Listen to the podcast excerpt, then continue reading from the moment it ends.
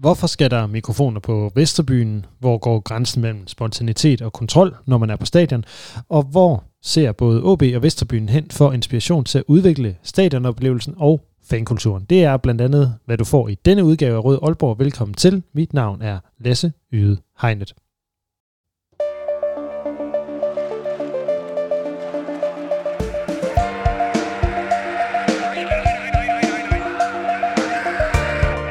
Du lytter til Rød Aalborg, en podcast om AaB udgivet af AaB Supportklub i samarbejde med Arbejdernes Landsbank.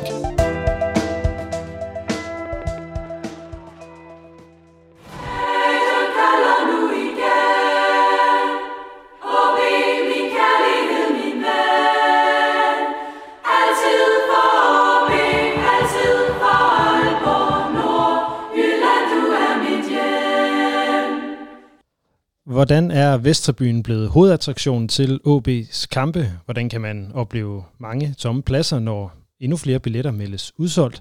Og hvordan er samarbejdet mellem AaB og Vesterbyen egentlig her i 2024? I denne udgave af Rød Aalborg, der sætter vi lys på tribunerne i Aalborg, på hvad der sker på dem, både med perspektiver fra Vesterbyen, altså paraplyorganisationen, fra de forskellige fanfraktioner og fra AaB selv. Og til at komme omkring det, der er jeg i dag i selskab med det, jeg godt vil kalde to gode kammerater, og nogle af dem, jeg er allergladest for at tale fankultur med, nemlig AaB's SLO og merchandiseansvarlig Michael Mielsen, som også er tidligere formand for Vesterbyen, og sammen med ham, der er repræsentanten for Vesterbyen i dag, Anders Høgh Andersen. Så velkommen tilbage til Rød Aalborg til jer begge to, Michael. Ja, hej. Og Anders, tusind tak for, at I ville være med her i dag. Tak fordi jeg måtte komme. Altid en fornøjelse at have jer med. Michael, du har jo lige om lidt, 1. marts, så vidt jeg husker, er det, eller er det 14. februar, 15. februar, der har du to. Det var i start februar. Vi havde rød arrangement inde på Studenterhuset den 12. februar, og det var lige inden du skulle starte, kan jeg huske. Så du fejrer snart 2 års jubilæum som SLO ude i AaB. Hvordan har det været at sætte sig på den anden side af bordet, i forhold til hvad du har været vant til? Jamen, jeg vil starte med at sige, at der ikke har været kedeligt. Der er sket rigtig, rigtig mange ting i AaB de 2 år. Nogle gange plejer jeg at sige, at det føles som om, man har været ansat i 10 år, fordi at man har oplevet så meget, og desværre også oplevet en sørgelig ting i sommer, som er jo en del af AaB's historie nu. Men stadig, selvom vi oplevede det, har det jo været en drøm, fordi jeg arbejder med det, jeg brænder for. Og det vil jeg ikke rigtig bytte med noget, og det tror jeg også, der er mange mennesker, der håber på at kunne komme til at arbejde med noget, de brænder for. Så det er jeg virkelig glad for. Anders, hvis du nu skal pege på noget ved Vesterbyen, nu står der anno 2023 her i manus. Det er jo selvfølgelig, fordi vi sidder her i januar og kigger tilbage på et fantastisk år for Vesterbyen, på trods af det dødsfald, nedrykningen var, som Michael nærmest omtalte før. Hvad er du så allermest stolt af? Jamen, det er jo også egentlig en fortsættelse af, hvad vi oplevede i sommer, fordi jeg synes egentlig, hvis jeg skal kigge på en ting, så det første, der kom i mit hoved, det var vores indifference til, hvordan det egentlig foregik i sidste sæson. Jeg synes, vi stod sammen tættere end nogensinde før, da det gik rigtig dårligt i foråret, og at da nedrykningen desværre blev en realitet, så stod vi om muligt endnu tættere sammen, da det så gik i gang igen i første division. Så i bund og grund, så er det, at bundniveauet, det simpelthen er hævet så helt vildt meget, synes jeg. Altså, jeg synes, at alle på Vesterbyen bidrager til, at Vesterbyen altid er der. Og det er sådan set lige meget, hvordan det går. Og det synes jeg, det er jeg stolt af at se på, udefra, indfra. Og så tror jeg også, at alle skal være stolte af det. Alle dem, der står på tribunen, de skal være stolte af at være en del af det. Jeg vil jo også sige, sådan helt fysisk, så står vi også tættere, end vi nogensinde har gjort. Det er det. Nede på tribunen. Der er eddermame mange mennesker dernede. Jeg kan i hvert fald aldrig huske i de 30 år, nærmest jeg har kommet på Aalborg Stadion, at jeg har haft svært ved at få en plads i klakken. Nej, ikke på kontinuerlig basis i hvert fald, som det er nu. At nu er det jo til hver kamp. Man skal komme tidligt. Det skal man. Og så lad os komme i gang med den her udsendelse af Røde Aalborg, altså om fankultur og tribunerne i Aalborg, her i en podcast om AaB, som udgives af AaB Supportklub i samarbejde med Arbejdernes Landsbank og vores 133 medlemmer.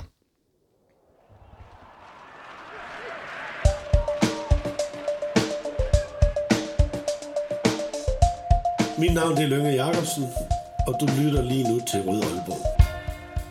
Ja, vi starter med at se ned mod Vesterbyen, og det bliver måske primært dig, Anders, der får mulighed for at svare her. Michael, men du supplerer jo selvfølgelig gerne med dit og AaB's blik på nogle af tingene undervejs. Ja. Fordi du også har været en del af Vesterbyen i nogle af, eller i mange år, og også har noget viden om, hvad der egentlig er sket, som har ledt frem til de her rigtig, rigtig... Jeg vil ikke kalde resultater, men den her meget, meget stærke kultur, som der er kommet nu. Anders, hvordan skal vi beskrive den udvikling, der har været på Vestsiden? Nu har jeg sat coronaårene her på, fordi der synes jeg også, vi havde nogle meget markante højdepunkter. Ja, altså siden dag. Ja.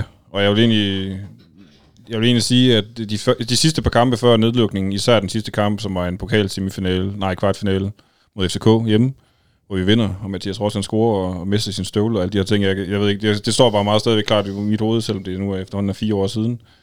Der synes jeg, at man så, hvad der var for nogle vinde, der egentlig begyndte at blæse hen over Limfjorden, og hvad det egentlig var, vi kunne. Og så kom den her corona her, vi har jo oplevet den oppustning, som alle klubber, ikke kun i Danmark, men i hele Europa, der tror jeg faktisk har oplevet, siden at vi har fået lov til at komme tilbage. Men jeg synes jo også, sådan, det er ret tydeligt at se, at det er jo ikke bare fordi, at vi ikke længere er spærret inde bag restriktioner og masker, at vi lige skal have løsluppen og energi, som var indespærret i os. Det har faktisk været vedvarende. Og det synes jeg jo, at det er en kultur, som vi har... Altså, vi har været bygget op på vej op til de her coronaår. De var skelsættende, og jeg tror også, det har været en driver for rigtig meget af det, der er sket. Men på den anden side, så tror jeg også, at der er nogle af de faktorer og de elementer, som vi også kommer ind på senere og tænker... som er med til at bygge op omkring, hvad det er for en kultur, vi ser i dag. Jeg synes også, der skal stor ros ud til vores 2 kaboer, for eksempel, for at inddrage rigtig mange mennesker, som ikke har været med til det her før, og så videre. Og der kommer rigtig mange nye mennesker ind, og det skal vi også snakke om senere. Men det er sådan set... Lige nu er det jo bare lige meget, om det er ikke kun ultras og tifosi-grupperne, der står og synger hver eneste kamp. Det er alle mulige mennesker, og ikke kun folk i grupperingerne, det er ikke kun folk i den officielle fanklub og de uofficielle fangrupperinger i Vestbyen, dem der ellers har været der før. Det er alle mulige mennesker nu, og det synes jeg, det er jo noget nyt, det er det. Men efterhånden, at nu har det også været et par år nu synes jeg egentlig, det er meget normalt. men det er jo, der er bare en enorm opbakning omkring det der med at bidrage til stemningen, ikke kun at stå og nyde den. Og det ser man også ud over Vesterbyen også. Jeg synes jo også, altså det er en helt stadionoplevelse, hvor det egentlig også spiller sig ind, og jeg ved ikke, om vi skal snakke om Vesterbyen og sådan nogle ting. Men også, der hvor du kommer fra, desværre lige nu, i København, der synes jeg også, at... Don't mention the war.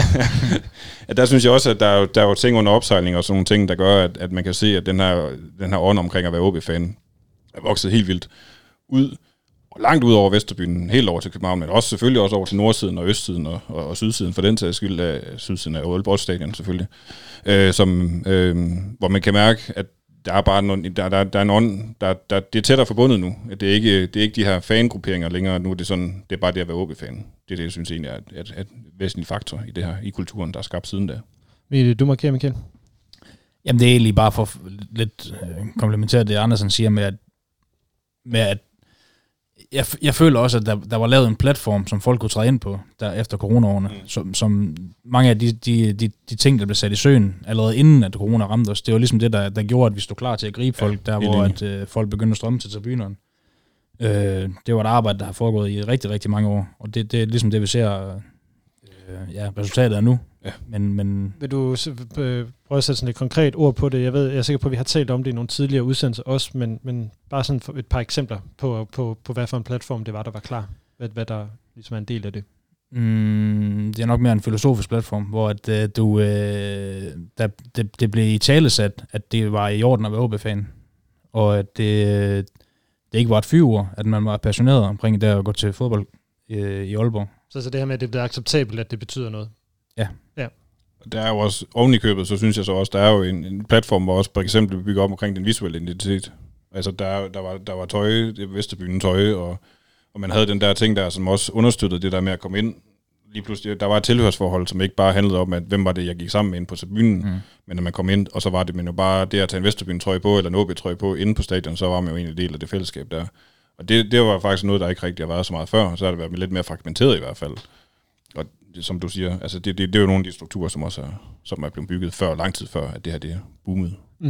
Michael, det er måske også et filosofisk spørgsmål, men hvilken betydning har Vesterbyen PT for jer, der sidder ude i klubben i forhold til at hvad kan man sige, at være arrangør for så stort et event, som det er at afholde en fodboldkamp?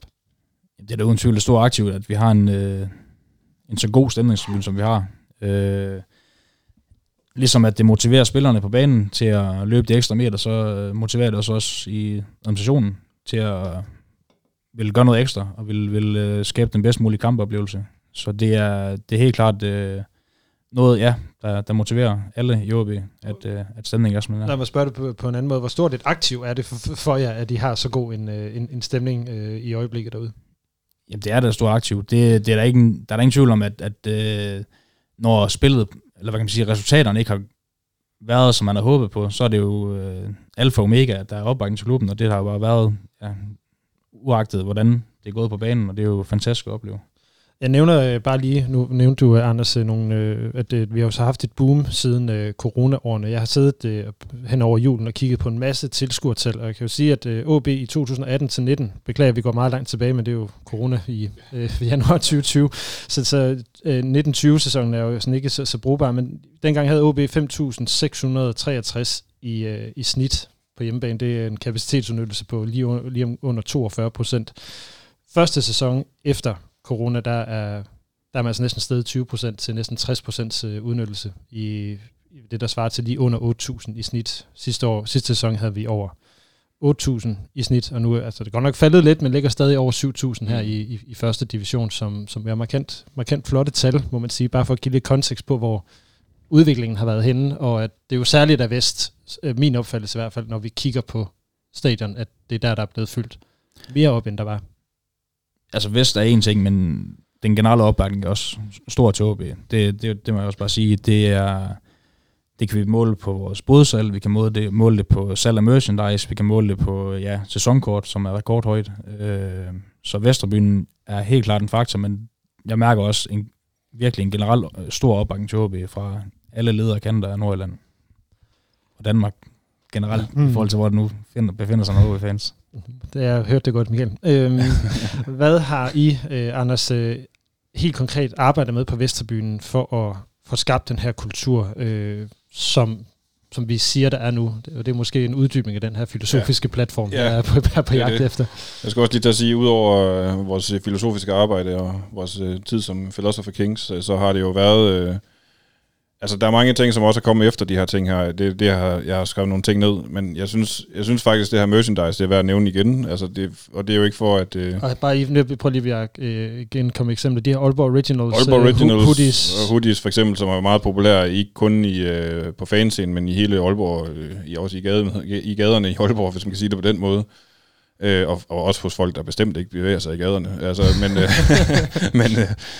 men det der med, at der kommer en identitet omkring det der med at være for Aalborg, der har selvfølgelig altid været det her, i mine øjne, forfærdelige koncept omkring Nordens Paris og sådan nogle ting her, men der er jo altså det der med, at vi spreder kulturen ud fra, fra tribunen, og man kan genkende det ude i bybilledet, og man har også lavet noget tøj, som, hvad skal man sige, har noget med fankulturen at gøre, ikke kun har noget med AaB at gøre, fordi de to ting skal spille sammen, synes jeg i hvert fald, at der skal jo både være noget, altså, hvis man kan sige det sådan, både officielt og uofficielt, hvis man kan sige det på den måde.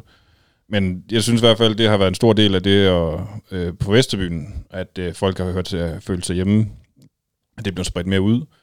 Bagbeklædning på tribunen, som Spar Nord jo dengang gav til Vesterbyen, har også virket rigtig meget til det her, synes jeg, og det arbejde, vi har fået lov til at gøre med det. Hvordan kan det være? Altså det, der kom dengang, var jo, at der står Vesterbyen på bagbladene, og så er der kommet det her hejseværk på taget af tribunen, så det, man kan få nogle lodrette tifoer. Lodrette tifoer på den fladeste tribune i Danmark, det er altid rart.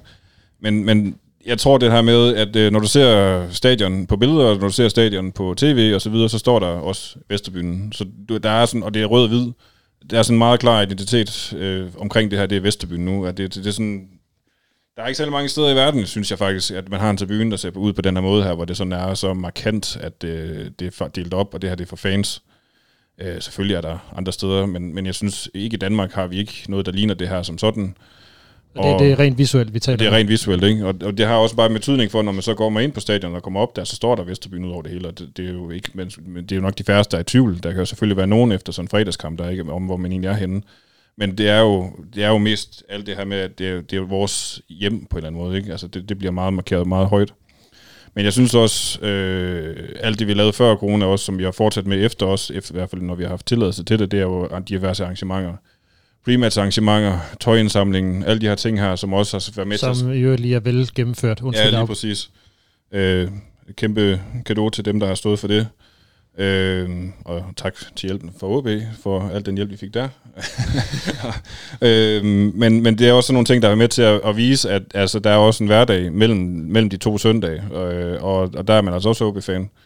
Og der er man også en del af et fællesskab, og det kan man sagtens være. Og man kan også, selvom det går dårligt, så kan man også sagtens være AaB-fan, selvom man godt kan gå ud på arbejdspladsen og bande og svogle over en indstilling eller en trænerdisposition, eller hvad det nu er. Men så er der stadigvæk en klar forståelse af, at jamen, på søndag så gælder det igen, fordi man har det under huden hele tiden. Jeg har faktisk skrevet rigtig mange ting ned, så det er sådan lige, nu fortsætter jeg bare lige. Og så her konkret i den her sæson her, synes jeg, at vores kultur, den der bliver forstærket, er, at vi har flyttet de to kabotårne på den måde, at vi har fået et større stemningsafsnit på Vesterbyen, som er mere, der inkluderer større dele af tribunen med de her aktive kaboer, og at nogle af stemningsgrupperne er flyttet en lille smule ind over på den anden side af midten og på midten, som gør, at stemningen er bredt lidt mere ud. Jeg vil gerne lige spørge ind til det, for det synes jeg er måske en af de mest markante ændringer, vi har set på tribunen i mange år, fordi vi har været vant til at have stemningen over på, hvis vi ser det fra tv-siden, over på den højre side af tribunen. På den nordlige del af. Ja, præcis. Hvor det har været centreret der, og ikke under de her famøse all singing areas. Lige præcis, som har hængt der i siden. Som vi tit, når vi kigger på, hvor de skilte er på tribunen, joker lidt med, at her kunne vi faktisk stå i kernen i gamle dage. Ja. Det var kernen. Det var de tre skilte der. Ja. Ja. Som fylder altså 3 meter. Ja, præcis. Det er jo 10-15 kvadratmeter. Ja. Ja, og det, nu er det jo nærmest fra trappe til trappe. Ja. Sådan som jeg har oplevet det de gange, det jeg har været på Vesterbyen. Ja. Og jeg var lidt nervøs for, hvad der ville ske, når man rykkede, Gøgaard og Kemmelit så langt fra hinanden, på tribunen i forhold til, kunne de blive ved med at have den samme kontakt med hinanden i forhold til, til koordinationen? Kunne man råbe så mange op? Altså, kunne man virkelig få den sydlige del af Vesterbyen med? Fordi det har jo notorisk været svært. Ja. Så hvilke overvejelser, du kommer egentlig også gerne komme med her, Michael, fordi det har I jo selvfølgelig været med ind over fra AaB's side og flytte dem. Så hvad har tankerne været om det? Jamen, vi havde jo en fin aften i sommer, hvor vi var ude om Mola, om hvordan og hvorledes de kunne sådan få kontakt til hinanden, alt efter hvor langt afstanden kunne være mellem de to kabotårne. Og Så det var sådan helt konkret ude med et målebånd. Det var vi. Mere eller mindre. Ja. Jeg vil så også sige, at lige så meget som jeg roser det, lige så meget bevidst er jeg også om, at det stadigvæk er et arbejde derunder, altså det er stadigvæk pågående arbejde. Fordi, som du siger, så har det været notorisk svært at få dem, der står længere sydpå, med på stemningen. Ikke fordi de ikke vil det, men fordi det er også bare, Vesterbyen skal man også huske på, at før Vesterbyen foreningen kom til og alle de her ting her, så stod der også rigtig mange mennesker på Vesterbyen, som også gav en hånd med i stemningen en gang imellem, men ikke lige har for vane at gøre det hele tiden, ligesom sådan nogen som mig gerne vil have det, at det bliver gjort. Og det skal man jo selvfølgelig have respekt for, og det er jo mest af alt respekt for den tid, det tager, og sørge for, at der kommer den kultur, hvor det der, at stemningen er, det er fra indgang til indgang, for eksempel.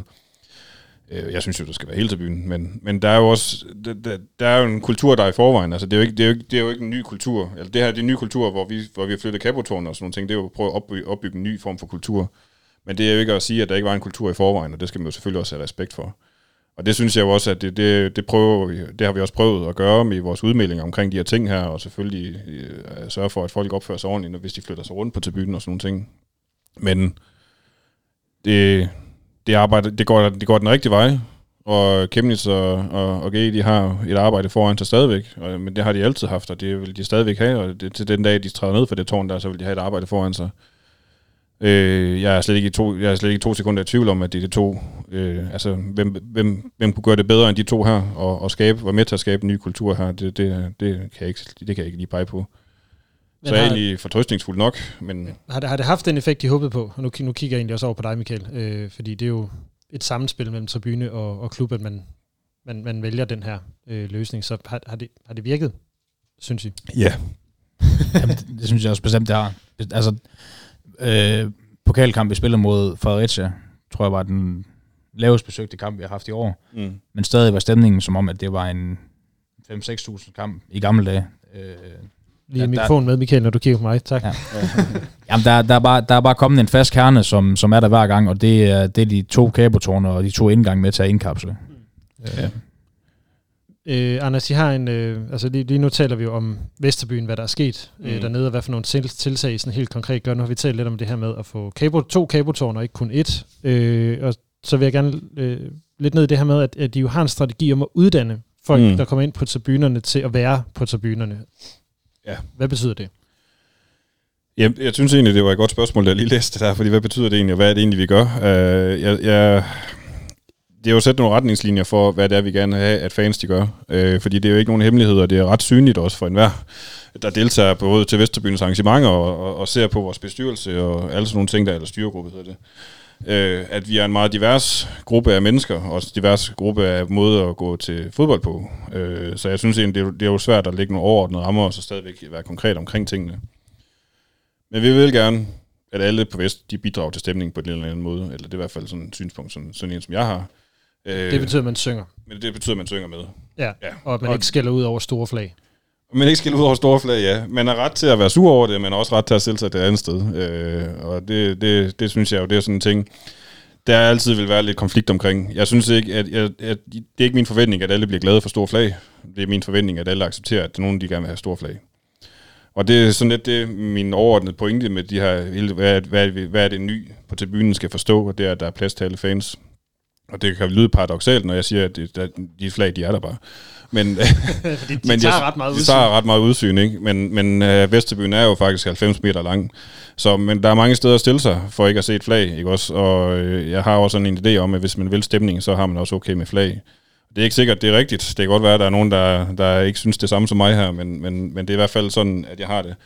Og hvis man er utilfreds med flagene, så er det også helt fair at komme og sige tingene. Jeg ved jo også godt, at det er nogen, når de gør det på sociale medier og sådan noget, så bliver de også mødt af nogen, som ikke nødvendigvis er så pædagogisk i deres retorik.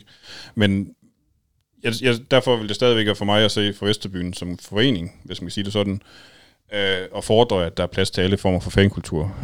Både den officielle, uofficielle, ultraskulturen og de her tifo-folk og så videre og så videre, at det der er vigtigt, det er, at vi alle sammen støtter AaB, og det der bidrager med til det, at vi støtter AaB, når vi er til kamp. Så det indebærer implicit en rigtig mange ting. Ja, jeg vil sige, jeg må komme med et eksempel, som jeg har oplevet nogle gange på Vest, også på Waytour, er det her med at blive bedt om at lægge telefonen i lommen under kampene. Hvorfor er det en væsentlig ting at gøre? Det, for mig at sige, så nu bliver det lidt filosofisk igen måske, det ved jeg ikke, men jeg synes... Det er derfor, du er med, Anders. Ja, det er derfor, jeg er med, ja. Jeg synes jo et eller andet sted, at vi har 90 minutter om ugen, hvor vi skal koncentrere os om at være i det, vi er i. Gør du bare det. Jeg har altid hadet, når folk de står og filmer koncerter, jeg har altid hadet, når folk de filmer fodboldkampe eller andet. Også nødt til at spørge, hvem er det, der skal se de videoer, de tager bagefter? Lige præcis. Og det er ligegyldigt, og det er jo lidt paradoksalt, det ved jeg godt, fordi jeg er jo selv en stor del af den del af Vesterbyens sociale medier også, som fordrer vores visuelle identitet igennem billeder. Men jeg har altså mere set dernede på banen med et rigtigt kamera. Med et rigtigt kamera, ja. Og en orange vest. Ja, lige præcis. På. Så. Ja. Det er lidt noget andet, det ved jeg godt, men det er vigtigt for os, at man er i nuet, fordi ellers bidrager man ikke til stemningen. Man er en stemningsnyder, når man filmer tingene, og jeg synes ærligt talt også, at det er vigtigt, at vi har et sted, hvor vi kan være i nuet, og det synes jeg, uden at blive en pedantisk gammel mand, så synes jeg også, at de unge, det kunne de godt lære noget af. Men altså, jeg synes ærligt talt, at det er derfor, fordi at, man kan ikke bidrage samtidig med, at man observerer. Ja, det er svært i hvert fald, det er de færreste kan det, så det er jo en eller anden Andreas Thomsen-agtig type, ikke som Gonzo-stil fans, men det er jo ikke det, vi snakker om her, det er jo unge mennesker med TikTok, og det hører jeg, det er... Igen ikke for at lyde som gammel turmand, fordi det har sådan set været et issue i mere end 10 år siden, at vi har haft de her smartphones, som det lyder ældre og ældre, synes jeg. Men det er mere det her med at bidrage, mens du er her. Lad være med at nyde det. Nej, du må gerne nyde det. Ja, du skal bidrage til det også. Men det vidner måske også lidt om en form for generationsløft. At der er en yngre generation, hvor at TikTok, Instagram, stories generelt er en integreret del af en måde at være ung på, som selvfølgelig clasher med den aktive kernes ønske om, at der ikke er nogen mobiltelefoner. Ja, og det er også det, jeg synes er, altså igen, Det er egentlig ikke så meget det her med, at det er generationen af unge mennesker og så videre, fordi jeg synes også, der er masser af ældre mennesker, som er slemme til det her, og jeg kan jo også selv en gang imellem have en tendens til, at du ved, hvis jeg ved, at der bliver spillet en anden kamp på et andet tidspunkt, eller på et andet stadion på samme tidspunkt, så kan jeg jo godt finde på at tage min telefon frem for at tjekke, hvad scoren er i den kamp, eller et eller andet, ikke også? Det er lige så meget den der del, der... Særligt, hvis det er relevant for AaB. Ja, det er det, jeg mener, ikke? Og det er sådan lidt... Jeg synes, man skal passe på med det, og jeg synes også, altså, igen, det kommer tilbage til den filosofiske tilgang til det, men som mennesker, så har vi også godt at lige at være i øjeblikket en gang imellem, og være sammen med de mennesker, som står rundt omkring en. Michael, det kunne det være, det også bliver et filosofisk spørgsmål, som du får her, men jeg kan jo godt lide det, Anders siger i forhold til at være til stede og bidrage til stemningen, men som klub tænker jeg også, at der er noget i, hvilke fortællinger er det, der så kommer ud og lever bagefter, og hvilke, nu siger du netop, at der er jo mange unge fans, det er jo en del af mit næste spørgsmål, der er mange unge, der er begyndt at komme på stadion, heldigvis. Det er en integreret del af deres... Det lyder virkelig som om, vi taler om elefanten i rummet, som ikke er. Altså, det er virkelig en integreret del af mange sociale liv at have reels, stories, dele billeder, dele store oplevelser. Er det ikke væsentligt for jer i AaB, at de store oplevelser og de store følelser, man har på Vesterbyen og omkring AaB, bliver delt? Jo, der er ingen tvivl om, at interessen for AaB lever også af, hvor stor interesse der er for AaB på sociale medier. Det er der ingen tvivl om. Og jeg vil ikke sige, at folk skal filme og stoppe med at filme, når de til AaB's kampe, fordi det er også noget, når AaB er tagget i en video, eller der deles ting, det er også sådan noget, der er med til at måske få en ny ung fan til at tænke, det vil jeg faktisk gerne ud og opleve, så det er lidt svært og svært, synes jeg. Jeg er meget enig, og det er det jo også fra Vesterbyens side af, fordi der er mange af de tagger jo Vesterbyen, og så ligger de alting deroppe, ikke? Ja. Jeg synes nu heller ikke, det er et problem. Hvis jeg skal være helt ærligt, så er det heller ikke, fordi jeg kigger ud over til byen, så nogle gange imellem, så kan jeg godt se, hvis der er nogen, der sidder med telefonen frem hele tiden, så bliver jeg lidt irriteret over det. Men hvis der er en, der tager en telefon op i et halvt minut og filmer en film og lægger det på Instagram, altså okay, whatever, men selvfølgelig er det godt. Nej, og man kan jo sige, den holdning, som hersker i den aktive kerne, ja. Og aktive kerne på udebane, det er jo også det er jo en del af stadionoplevelsen. Der er også... folk på kompletter, der nødvendigvis ikke brokker sig over, der sidder en med en mobiltelefon eller lignende. Det, så, ja. Så jeg tror også, at den kommer også, det var fuldstændig fat i den lange ende der, tror jeg også, at det er jo tættere på kernen af stemningsområdet, man kommer jo mere udpræget af den tankegang også. Og jo længere ud du kommer på siderne, jo mindre bliver der også råbt af dig. Men altså, det er jo... Jeg synes også, det er en balancegang, fordi jeg er fuldstændig enig, og det er, jeg mener det jo, når jeg prøver at sige, jeg prøver ikke at lyde gammel, selvom jeg godt ved, jeg er det. Så er det jo, fordi jeg forstår godt, at det er en del af nogens kultur.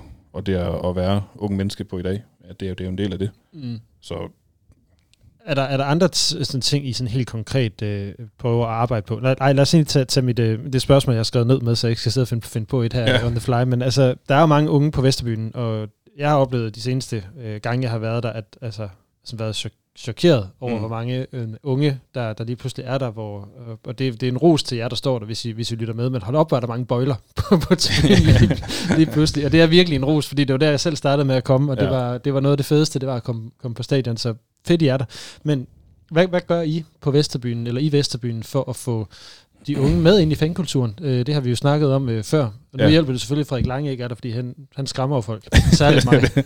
Ja, præcis. Ja. Ja. Altså, han står der nu stadigvæk. Han gemmer sig bare lidt op bagved. Bare lige, så det ikke går op bagved stungen, så hør efter det. Ja. Men, det er... Altså, igen, så synes jeg også, det er svært at kigge på, fordi jeg synes faktisk, at Vesterbyen, det vi gør også... Vi har godt nok haft en tendens her på det seneste at holde mange arrangementer ind i gaden, og det er jo, det sætter også en begrænsning for, hvem der kan komme ind og sådan noget.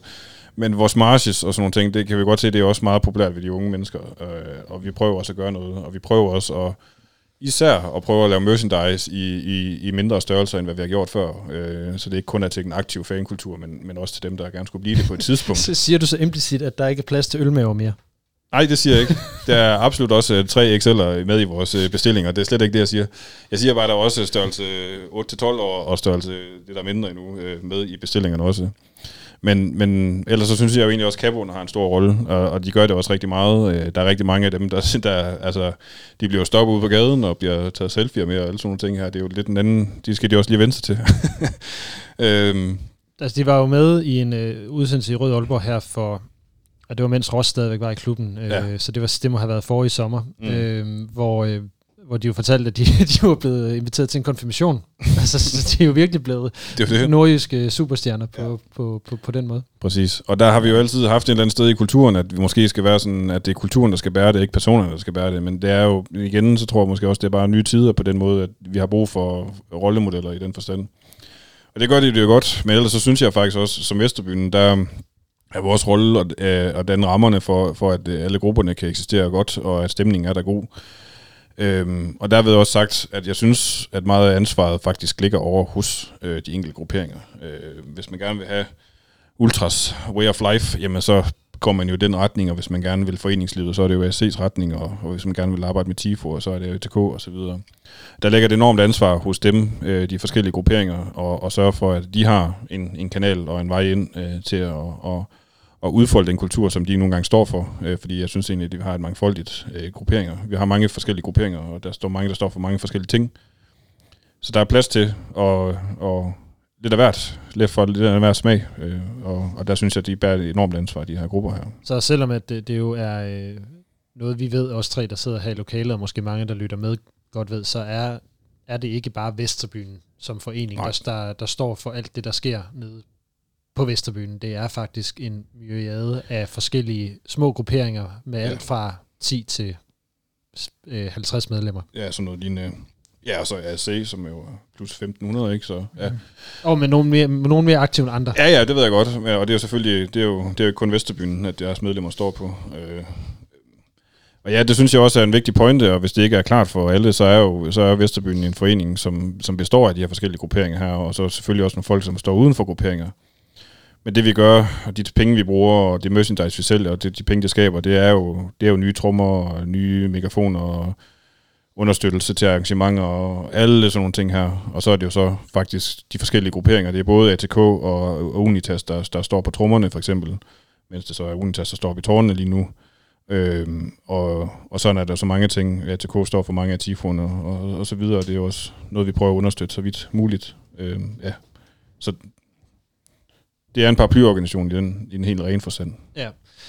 Michael, nu er du SLO, og nu spørger jeg måske om noget, som kommer ind i det rum, som du har med de her grupperinger, der er nede på Vesterbyen, men det ansvar, som der jo ligger i at stå med trommerne, eller stå i tårnene, eller tage nogle af de her opgaver, som der ligger dernede. Vil du prøve at sige noget om den dialog, du har med dem, i forhold til, hvordan man tager det her ansvar? Der foregår en løbende dialog med alle grupperinger på tribunen, og dermed også dem, der står i kabeltårnet, og dem, der står og slår på trommer. Og den dialog, for mig at se, handler meget om de overordnede rammer, vi sætter. Det er ikke fordi, at jeg som SLO, eller vi fra AaB's side, skal ind og fuldstændig styre, hvad der skal spilles på en tromme, eller hvad der skal gøres i et kabeltårn. Vi har en sund dialog, hvor at vi snakker om kampeoplevelsen, så det er svært for mig at sådan pinpoint lige præcis, altså eksakte ting, der bliver talt om, men jo, der er jo en dialog, og den foregår løbende. Ja, det var også sikkert det svar, jeg regnede med, du ville give. Vil du sige noget, Anders? Nej, ja, det er også bare meget til case to case. Altså, det er jo, når der er noget at snakke om, så snakker man om det. Altså, det er jo ikke meget længere end det, kan man sige. Ja, altså... For eksempel med de to tårne, ikke? For eksempel med de to tårne, ja. Det er ikke noget med at ringe særligt. Jeg skal lige sige, at vi... Hvor er den hvide troldmand henne? Ja, lige præcis. Nej, altså, jeg på trommerne for eksempel opfordrer der altid til, at man prøver at hive folk ind omkring dem, og tage imod dem, der har lyst til at slå på trommen, og få dem ind og være med i det. Og dermed ikke sagt, at det behøver at være en fra ATK eller Unitas, eller hvem det skulle være. Så det er egentlig også en opfordring herfra, fra min side, at hvis man har lyst til det, så hive fat i nogen, der står omkring trommen, eller... er omkring stemningen, så kan man komme ind på den måde. Jeg kan også konstatere på kultur, at der er jo kommet en tromme mere. Ja. Dernede der er en lille tromme, ja, som jo er noget nyt, så det er begynder at minde mere om Napoleons armé på march, ja, end det er den her grundlæggende store tromme, der er dernede. Hvorfor? Altså, Jakob Weinkoff fra Unitas har været med i en udgave her i Rød Aalborg, fortalte lidt om det på et tidspunkt, men hører lige den sidste ting, inden vi går videre. Hvorfor skal vi have lille trommen dernede? Jamen, altså, det ser forvirret nu. Nej, det er jeg overhovedet ikke. Jeg skal bare lige formulere mig på den rigtige måde her, fordi i mine øjne er det jo bare et skridt på vejen. Og, til hvad?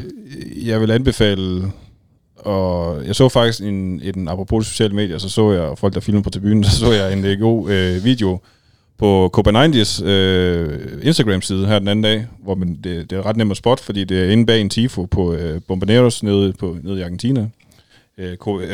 Boca Juniors hjemmebane, fordi, hvis der er nogen, der ikke skulle vide det. Vi skal have trompeter på tribunen. Vi skal have alle mulige instrumenter. Kæft, hvor jeg er glad for, jeg lige sidder og kigger på en trompet der. Ja, lige præcis. Ej, jeg synes jo, altså rytmetrummen, den giver jo bare det her ekstra spark ind i forhold til, at rytme. Altså, jeg tror desværre lige, du har overtalt mig. Jeg bliver nødt til at købe den trompet. Jamen, det synes jeg, du skal gøre. Ja. Altså, må jeg tage den med? Det må vi lige undersøge. Jeg er ikke sikker, at man må få den ind. Nej, der er nok lige en sikkerhedschef, jeg lige skal høre om det. Inden, ja, det er i orden. Jeg skal også lige lade at spille på den først. Men, ja. Nej, det er helt seriøst. Det er jo for at give nogle flere værktøjer også i forhold til vores sangudvalg og så videre. Altså, det er simpelthen...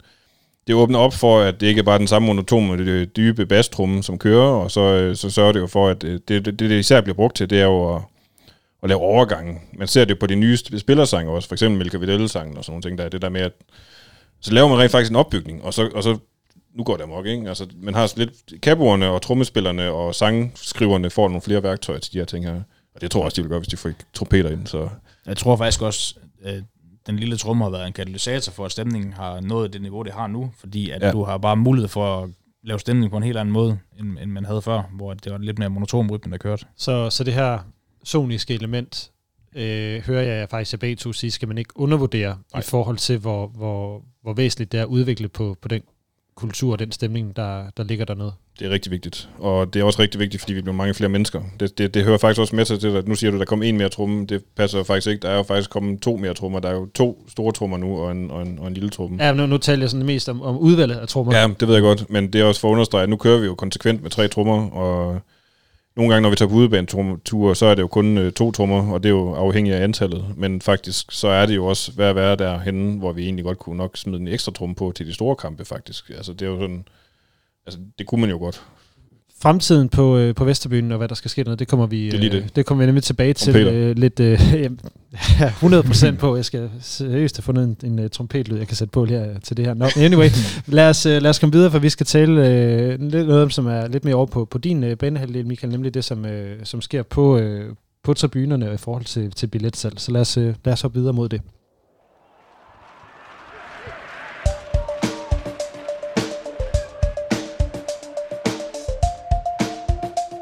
Mit navn er Jimmy Nielsen. Du lytter til Rød Aalborg. Som I ved, jer der lytter med, så er podcasten her støttet økonomisk af medlemmer. Vi har lige nu 135 af jer, og vi vil selvfølgelig meget gerne have flere. Det koster 29 kroner om måneden, og I kan blive medlem ved at følge linket ned i udsendelsesbeskrivelsen, så I kan trykke pause nu og skynde ned og gøre det. Men i dag er det faktisk ikke det, der er vigtigst, jeg vil bede jer om derude. Det er, at vi her i Rød Aalborg er i slutspurten af at blive klogere på os selv og på vores podcast. Så hvis du har en holdning til, hvordan podcasten kører, eller du gerne vil hjælpe os med at blive klogere på det, så håber jeg, at du har lyst til at bruge 10 minutter af din tid, for så er der et spørgeskema nede i udsendelsesbeskrivelsen, og det vil være rigtig, rigtig, rigtig fedt, hvis du vil svare på det. Det er der 165 af jer, der har gjort indtil videre. Tusind tak for det. Jeg vil rigtig gerne have, at vi kommer over 200 eller for omkring 100 mere med, fordi så har jeg cirka 10% af jer, der lytter med, som har givet inputs til podcasten. Vi er nemlig sidste år, var det på 2700, som i gennemsnit lyttede til podcasten hver gang, og det er jeg jo enormt stolt af. Men jeg vil gerne, at vi bliver endnu bedre, så din holdning derude, den er vigtig. Ned i udsendelsesbeskrivelsen. 10 minutter. Tusind tak. Men det, vi skal tale om nu, det er jo det, der i fankreds til tid er en undren over, at der meldes et stort antal billetter solgt, hvorefter man til kampene kan opleve, at der er tomme sæder, og at tilskuertallet ikke passer med det antal billetter, der er solgt. Michael, det er jo egentlig mest over på din del, eller ikke i dit arbejde, det ligger, men vi to havde en samtale på et tidspunkt om, at du oplevede nogle misforståelser omkring det. Ja, og jeg tror også, det er vigtigt for mig lige at sige, inden vi kommer for godt i gang, at det er selvfølgelig vores billetansvarlige Mikkel, jeg føler, der er den bedste at svare på det her. Og, så jeg prøver at svare så godt som muligt, jeg kan på det her. Men jo, jeg oplever det til tider, at der er folk, der undrer sig over, at der bliver meldt udsolgt, og så dukker der måske 8-9.000 op. Og jo, det kunne da være sjovt at få begravet lidt myter om det. Ja, men hvad skyldes det, at der er de her modsatrettede, jeg vil sige, meldingen, og så i forhold til fremmødet? Jamen, det skyldes jo helt basalt udnyttelsen af billetter, sæsonkort, generelt alle udstedte billetter. Og når vi fra AaB's side melder, at der er, lad os sige, 12.000 billetter ude, så er det virkelig 12.000 adgangsgivende billetter, der er ude til en pågældende kamp. Derefter så handler det om, hvor mange der udnytter de billetter, og det er jo det tal, man så får. Altså når man møder op på stadion. Når man møder op på stadion, ja. Så det handler om, det er jo for os, at vi skal have højnet den udnyttelse af billetter. Og det er måske også derfor, det skaber en undren rundt omkring. Men det handler simpelthen om, at lad os sige, der er, hvis vi tager et procentsats, så kan det være, at der møder 70% af sæsonkortholderne op til en kamp, for eksempel. Ja, jeg kommer jo desværre ikke så tit, så jeg tæller med i den statistik. Jamen lige præcis, og det er jo det, at selvom jeg sætter jo kæmpe pris på, at du har sæsonkort, men det er også bare derfor lige for at forklare, at det skyldes også, at det tæller ned, når at vi laver et tilskuertal. Jeg vil sige, jeg går igen og trækker billetten, men præcis. Men stadigvæk. Har du billetter om mange? Ja. Ja, og det er jo også det, vi arbejder hen mod, at lad os sige, at du gerne vil støtte klubben, men ikke har mulighed for at komme hver gang, så er det netop billetter om mange, der vil være den rette løsning for dig. Så du gør det helt rigtigt. Ja, det er jeg glad for. Det er jeg glad for at høre. Men det er jo apropos også, når vi lige er inde på det her, vil lige opfordre til det, som der jo kører et hashtag på de sociale medier med færre tomme sæder og gå ind og kan du ikke komme til kampene, så giv den nu videre. Der er mange, der er virkelig dygtige til at give billetten videre for donationer til ATK og til Vesterbyen. Så bliv endelig ved med det, særligt hvis man har købt en billet, eller har fået en billet, som man præcis. Ikke vil bruge, så er det den bedste måde, udover selvfølgelig at købe en AaB, man kan gøre, ikke? Ja. Og der er også det der med, at der nogle gange nævnes, at lad os sige, Indgårdtribunen ikke er helt fyldt op. Og det skyldes, at det er den, vi sætter sidst til salg. Og det skyldes, den allerstørste grund til det, det er, at bodkapaciteten derover er ikke givet til, at det er en billettribune. Det er en VIP-tribune, hvor det er vores partnere, der har billetter til, som normalt vi spiser oppe i loungeren. Så selve bodsystemet er gearet til, at vi kan godt fylde tribunen op, men det betyder så også, at hvis du vil have en øl eller en hotdog, så skal du vente i meget lang tid. Det kan tage lidt længere tid, ja. Så ja, det er en af grunden, og så en anden grund er også, når vi spiller en tv-kamp, så vil vi selvfølgelig hellere have, at tv-vinklen er fyldt af billetkøbere først. Er det de misforståelser, du oplever, som der er omkring det her med, at det, altså det med, det er altid indgår til byen, der er tom, eller hvad det nu kunne være for rygter eller historier, der florerer? Jamen det er jo en af dem for eksempel, og det er jo lidt sjovt med, at det kan være indgår til byen, der bliver skudt på, fordi at der er rent faktisk en høj udnyttelsesprocent på billetter derovre, og der skal partner rent faktisk hente billet over, så der startede ideen om billetterabonnement i og for sig. Det var der, den startede, og det har fungeret rigtig godt. Vi har højnet udnyttelsesprocenten rigtig meget derovre. Og hvad kan man sige, hvis vi så går videre til at tale om billetterabonnement i år, du kalder det sæsonkort, jeg ved godt, at der er forskel, begge to stadigvæk eksisterer, eller hvad? Gør de det? Du bliver lige i tvivl, om der både er sæsonkort og billetterabonnement. Ja, der det du får som billetabonnement, det er jo, at du har mulighed for at hente billetten 48 timer før kampen sættes til salg, hvor du som sæsonkortholder har selvfølgelig adgang til alle kampe. Ja. Ja. Okay, super. Det er bare, når jeg siger sæsonkort nu, så mener jeg begge dele. Okay. Bare så alle er med på det. AaB har i år rekordmange i den her sæson. Rekordmange sæsonkort og billetabonnementer. Hvad har I gjort for at få så mange? Jeg skal lyse, så det er derfor, jeg lige... Det er helt i orden. Jamen, det er jo et langt kontinuerligt arbejde, hvor jeg føler, at klub og fans har arbejdet sammen for at skabe en fed stadionoplevelse. Og partner for den sags skyld også, som er med til at understøtte den stadionoplevelse, vi har. Og igen, jeg vil ikke komme nærmere ind på de strategier, der har været lagt, for det har også været før min tid. Men jeg synes jo, det vi lykkes med, det er jo for eksempel at lave en abonnementsløsning, som... Jamen, der er jo nærmest ikke den virksomhed i dag, der ikke har en abonnementsløsning. Du har selv en omkring Rød Aalborg-podcasten. Nej, det er jo godt nok som privatperson. Men ja, som privatperson, ja. Men ja. Ja, men jo, du ser det i fitness, du ser det i biografer, selv har indført abonnementsløsninger, og det er bare noget, der fungerer for mange i dansk samfund, og det tænker jeg også er en af grunden til, at vi har vækstet så meget, som vi har. Og det tal, jeg har set, det er over 4100. Vi er over 5.000. I over 5.000? Vi er over 5.000, og det er rekordhøjt. Vi slog rekorden med 5.200, så vidt jeg husker, i løbet af efteråret. Så når jeg kigger på kapacitetsudnyttelse, så ved jeg godt, at der også er nogle abonnementsfolk, inklusive mig selv, som jo ikke udnytter det lige så meget, som man kunne gøre. Men det vil simpelthen sige, at hvis vi siger, at det var alle, der mødte op, så er det kun 2.000 billetter i det, som er AaB's tilskuergennemsnit, som ikke er fra sæsonkort.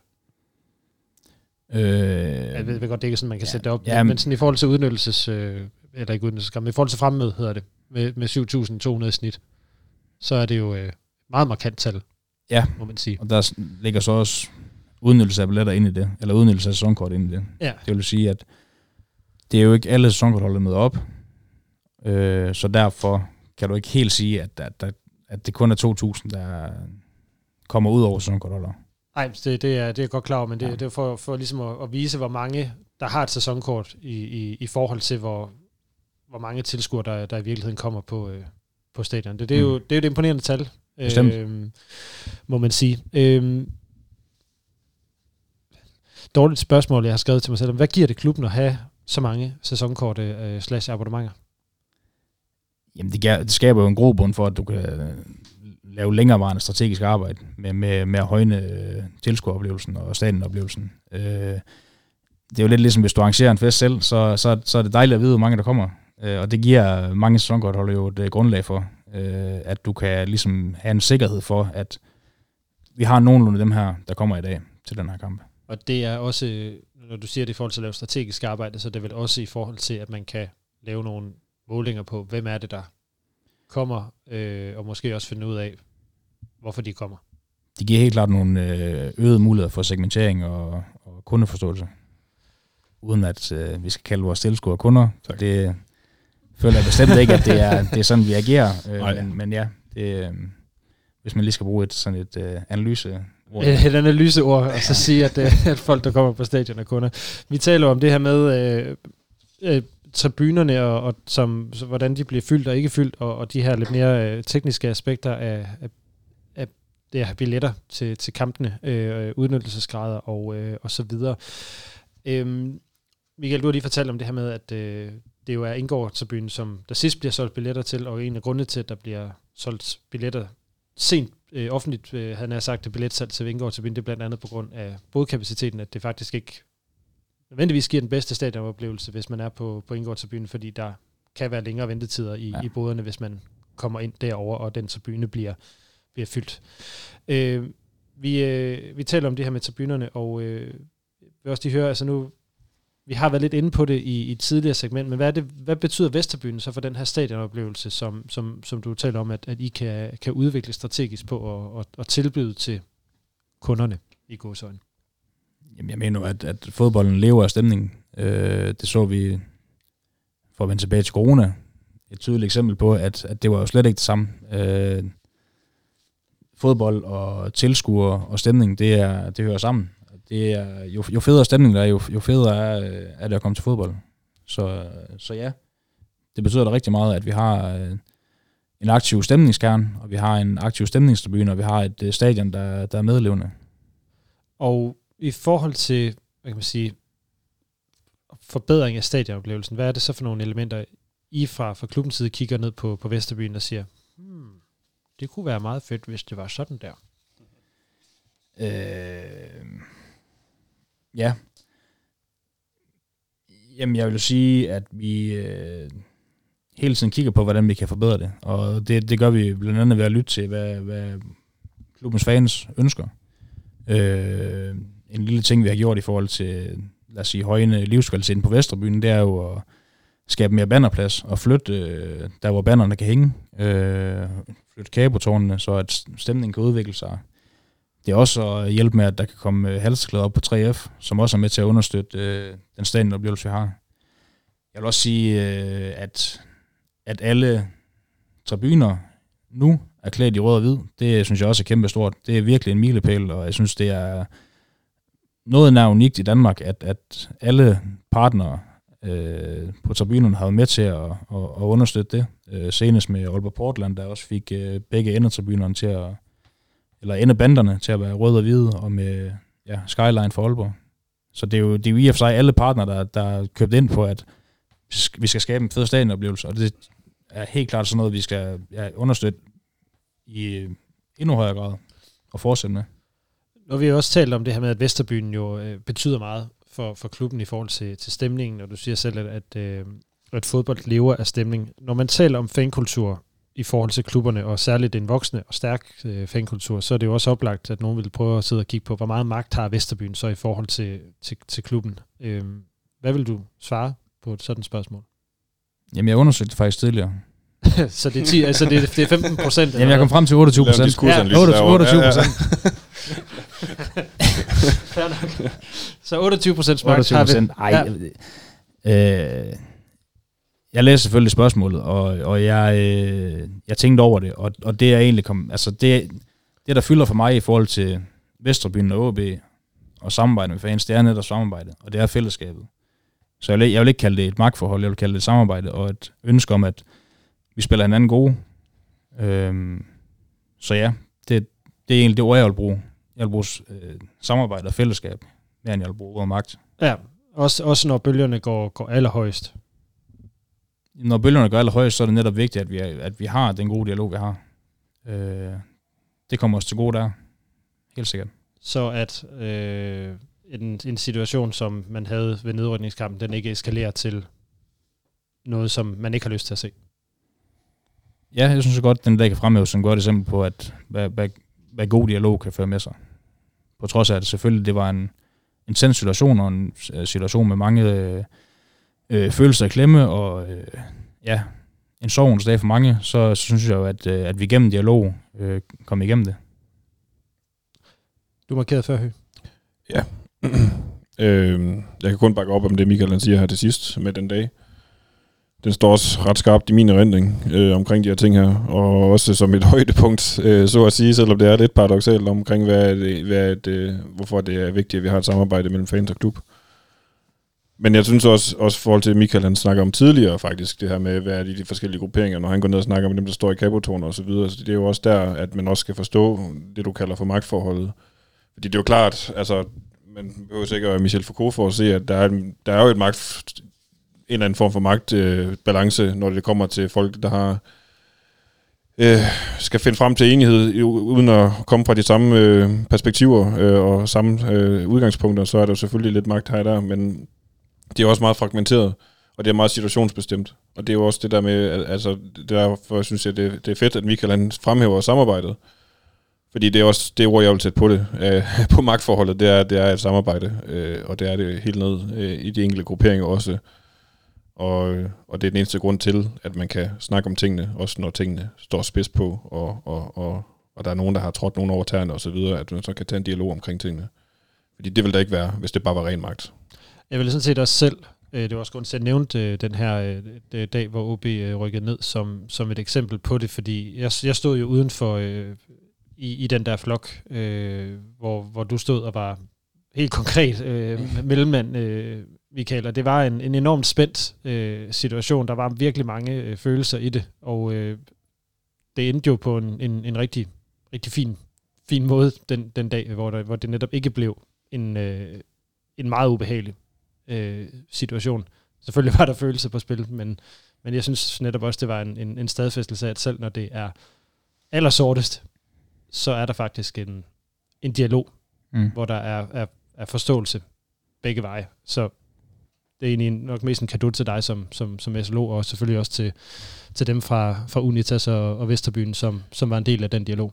Ja, altså det lige præcis. Jeg synes også, det blev håndteret af begge parter, og der ved jeg ikke sagt, at der ikke er jo vi kan jo ikke fornægte, som du også selv siger, at når en fankultur vokser så stor, og at den også bliver indflydelsesrig, og der kommer konflikter her og der. Jeg synes bare, at de er centreret, ikke på det overordnede niveau, og det, jeg synes faktisk, at det er en vigtig pointe at gøre sig, at det er nede i fragmenteringen af, hvordan Vesterbyen skal forstås, at de her konflikter egentlig også og tit optræder og opstår og bliver løst, faktisk. Og det er jo med en understregelse løst også. Men altså, at det er jo en type konflikt, hvad der foregår mellem AAC, og hvis de nu har et eller andet med depot eller et eller andet. Og en anden type konflikt, hvad med Unitas og de ting, de gør på stadion og så videre. Ikke? Altså det er jo forskellige typer konflikter, og det er også derfor, det er forskellige typer form for magt og så videre. Det er en spændende diskussion, men det er også en bred diskussion, synes jeg også. Altså, det er det, og ja. Også en diskussion, som jeg er glad for, at vi har taget op på lidt overordnet plan her, for det er jo klart, at respekt for parterne i det, så kan vi jo ikke gå i nogle meget konkrete detaljer på hverken dagen for nedrykningen eller andre konflikter. Nej, det er jo netop dialogen mellem dig, Michael, og de forskellige grupperinger, tænker jeg. Ja, og AaB's administration, fordi det er ikke, det er også vigtigt at sige, at det ikke er kun mig, der har dialog med fans. Altså vi er faktisk mange i AaB, der har dialog med fansen kontinuerligt, ligesom at der er mange fans, der snakker med os i administrationen. Så det er, ja, det fungerer begge veje, og jeg tænker tit på en gang, hvor vi havde et dialogmøde, hvor en tidligere leder i AaB efterfølgende sagde til mig, at det var fantastisk, vi kunne snakke om stadionoplevelsen, og have det som sådan et slags professionelt møde, kontrastet og snakke om resultater, og hvordan det gik på banen. Og det synes jeg viser, hvor stor aktiv det er, at vi har så god en fanscene. Jeg siger jo, apropos måske også noget om den kultur, som der er kommet dernede, at man faktisk kan tage til et møde med AaB og så tale, ikke om resultaterne og være vrede over, hvilken angriber man ikke har købt, men faktisk tale om flere kabeltårne, flere det her. Ja, lige præcis. Ja. Lad det blive det, medmindre Michael, du har flere pointer i forhold til nogle af de her elementer, jeg har stillet spørgsmål ind til omkring de tomme sæder, eller de ikke fyldte sæder, eller hvad vi skal kalde det. Jamen, det er egentlig bare, vi siger mere omkring det, det er bare, at vi fortsætter selvfølgelig for AaB's side med hele tiden at fokusere på, hvordan vi kan gå AaB mere synlige, hvordan vi kan gøre interessen for AaB endnu større. Så ja, det handler også om, at vi prøver at skabe nogle i familieledede ambassadører, der ligesom kan hjælpe med at tale AaB's sag, når vi gerne vil højne tilskuertallet. Og det er jo der, hvor jeg føler, at vi spiller hinanden gode. At når vi hjælper hinanden, så er vi også med til at gøre hinanden gode. Lad os så komme videre i udsendelsen og tale om den fremtidige stadionkultur.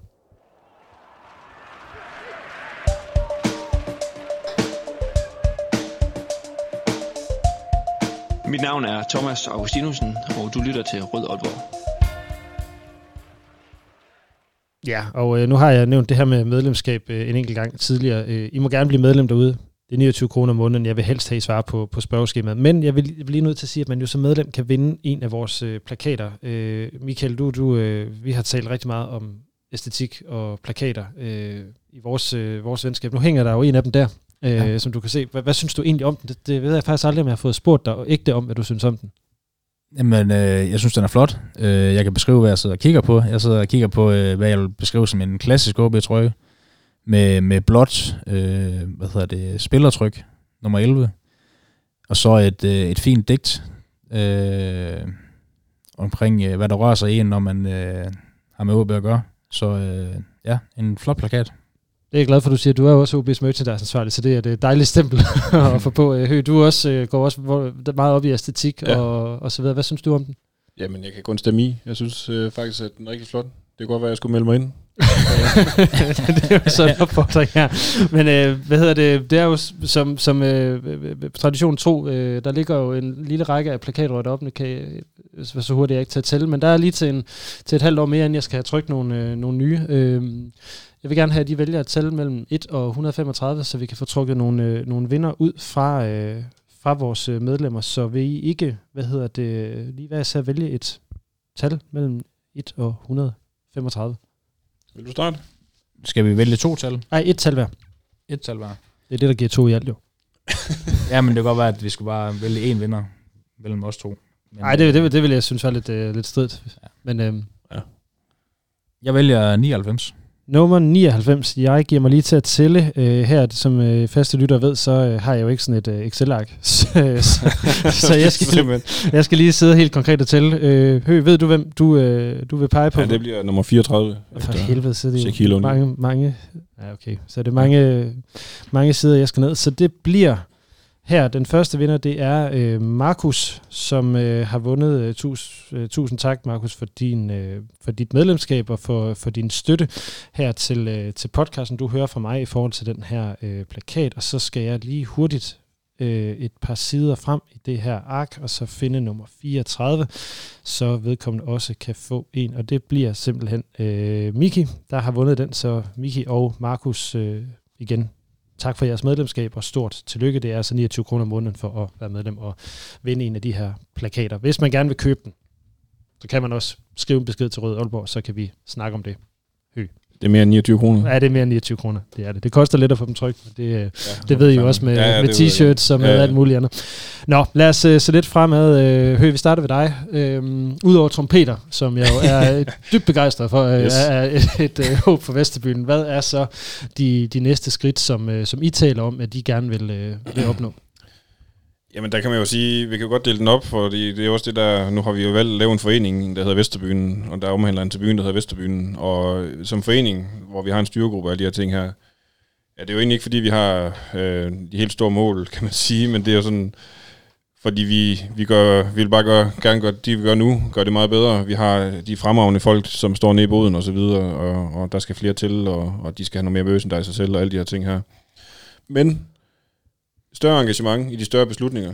Og der tænker jeg, det er meget relevante, nye stadion. Vi har holdt et møde omkring det her for ikke så lang tid siden, som er åben for alle, som kunne komme og deltage. Det, vi fyldte jo sådan set AaB-cafeteriet ud, stadion-cafeteriet hedder det, ud.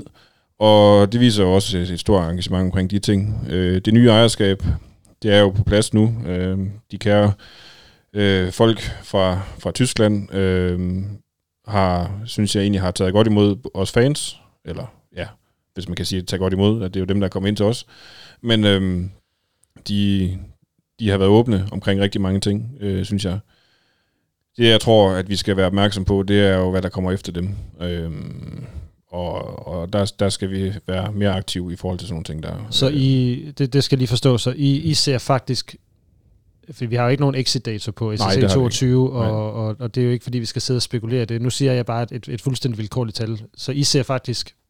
mere end fem år ude i fremtiden i forhold til jeres arbejde? Det tror jeg, vi bliver nødt til på nogle af de her større ting her. Tag nyt stadion her, ikke? Det er jo ikke en 2025-plan lige frem. Der snakker vi også nogle år ud i fremtiden, og 2030 og så videre. Hvis vi skal have nogen form for indflydelse, så skal vi også være med fra starten af, og jeg synes også, at vi begynder at vokse os til en størrelse, og vi begynder også at vokse os til at have nogle kapaciteter, der kan være med. Ved de brugerne, ved de høje herrer rundt omkring, om det så gælder for nye stadion, eller om det gælder, hvad er det for nogle værdier, vi har som klub, og hvad er det for nogle økonomiske virkemidler, der skal tages i kraft for, at vi kan bibevare et AaB på noget, vi synes er gavnligt for alle. Og det er noget af det, du mener, når I skal kigge frem, at det er sådan nogle ting, I skal være opmærksom på. Altså at få nogen med til nogle møder. Ja, nemlig. Og bruge... Nu snakker vi jo om magt før, men bruge den position, vi har som paraplyorganisationer, som fanbase, som til at have fået den indflydelse, som vi synes er gavnlig for alle, for alle AaB-fans for den sags skyld. Så det er, der har vi, jeg synes, vi har bygget så store, at vi også faktisk begynder at få et ansvar for at gøre sådan nogle ting, og så det skal vi gøre, og det synes jeg også, vi gør, men vi skal blive bedre til det, fordi det kommer nogle rigtig, rigtig store beslutninger over de næste mange år omkring det at være AaB-fan.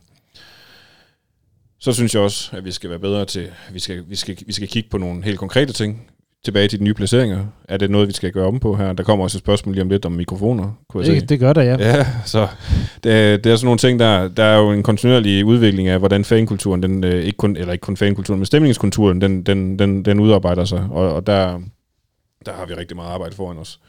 Vi er jo glade for, hvor vi er, men vi kan også godt se, hvor vi kan komme hen.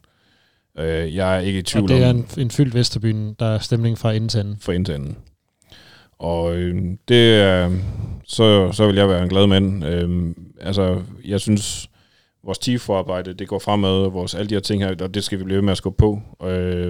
Alle de her ting her, som er den visuelle identitet i fankulturen, og så videre, er noget, vi skal skubbe på. Vores samarbejde med klubben, det er rigtig godt, og det skal vi fortsætte med, og det er også noget, Vesterbyen skal have fokus på.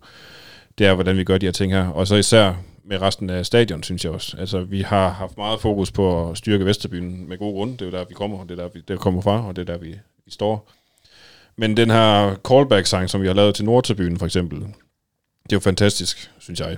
Så der, hvor vi igen helt konkret, hvor Komplea Nordtribunen rejser sig op og råber tilbage på, her AaB fortsæt det røde. Det kunne jeg godt tænke mig, at det gjorde vi også til øst, og det gjorde vi også til syd. Og det synes jeg jo er, det kunne være fedt at komme derhen. Og med det ligger der også implicit i, at jeg godt kunne tænke mig, at vi arbejder hen mod en kultur, hvor det her med at være AaB-fan i hverdagen også er endnu mere udslagsgivende for rigtig mange mennesker, at vi er der for klubben. Og det måske heller ikke så meget for spillerne og for sejrene, men vi er der. Det er klubben, vi støtter. Og det er sådan en kulturændring, jeg tror skal til, som egentlig har været her før i AaB's tid, og i fankulturen i gamle dage i AaB, at man støttede AaB, fordi det var AaB, der var der. Så var det meget populært at gå op i, hvad der var for en spiller, der spillede der, og så begyndte vi også at vinde nogle ting, og så begyndte vi at gå op i de ting også. Og det skal vi jo selvfølgelig også. Selvfølgelig skal vi jo stræbe os efter at blive danske mestre igen, og vinde pokalen og komme i Europa. Alle de der ting der, som jeg synes er vigtige, også at tale om, også selvom vi er i første division. Vi skal forresten også vinde første division. Vi skal ikke bare rykke op, vi skal vinde første division. Så nogle ting er selvfølgelig vigtige, men jeg synes også, det er vigtigt at forstå, at selvom vi rykker ned, så står vi her stadigvæk. Selvom vi rykker op, så står vi her stadigvæk. Selvom vi kommer i Europa, så står vi her stadigvæk. Selvom vi rykker ud af Europa, så står vi her stadigvæk. Altså det er den der mentalitet, skal blive endnu stærkere. Ikke kun på Vesterbyen, men i hele fankulturen. Michael, du bryder selvfølgelig bare ind her nu, selvom det lige er Anders, jeg har fokus på, når det lige er Vesterbyen her. Så forklar mig lige, Høgh, hvorfor er det, der ikke skal mikrofoner op på tribunen? Det kan jeg ikke. Jeg synes, der skal mikrofoner op på Vesterbyen. Hvorfor i alverden gør du det? Hvorfor jeg synes det? Ja. Jeg synes jo, at der er kommet så mange mennesker, at det er svært at råbe folk op med megafoner, og at jeg synes, det er en naturlig udvikling. Det er jo min holdning, og der er sat med mange af dem forskellige artede holdninger til lige præcis det emne på Vesterbyen, så det er også derfor, der stadigvæk er megafoner på, og ikke mikrofoner. Men, Nu kigger jeg over på dig så alligevel, Michael, fordi det er jo en beslutning, I skal blandes ind i, hvis der skal mikrofoner op på tribunen. Har AaB en holdning til det her spørgsmål? AaB lytter til, hvad fans ønsker, og så prøver vi at implementere det. Alt efter, hvad der er fysisk muligt, om det er lovligt at gøre sådan rent sikkerhedsmæssigt. Men hvis det er et ønske fra den samlede fanscene, og det er netop derfor, at det er godt, vi har en paraplyorganisation, der repræsenterer den brede fanskare.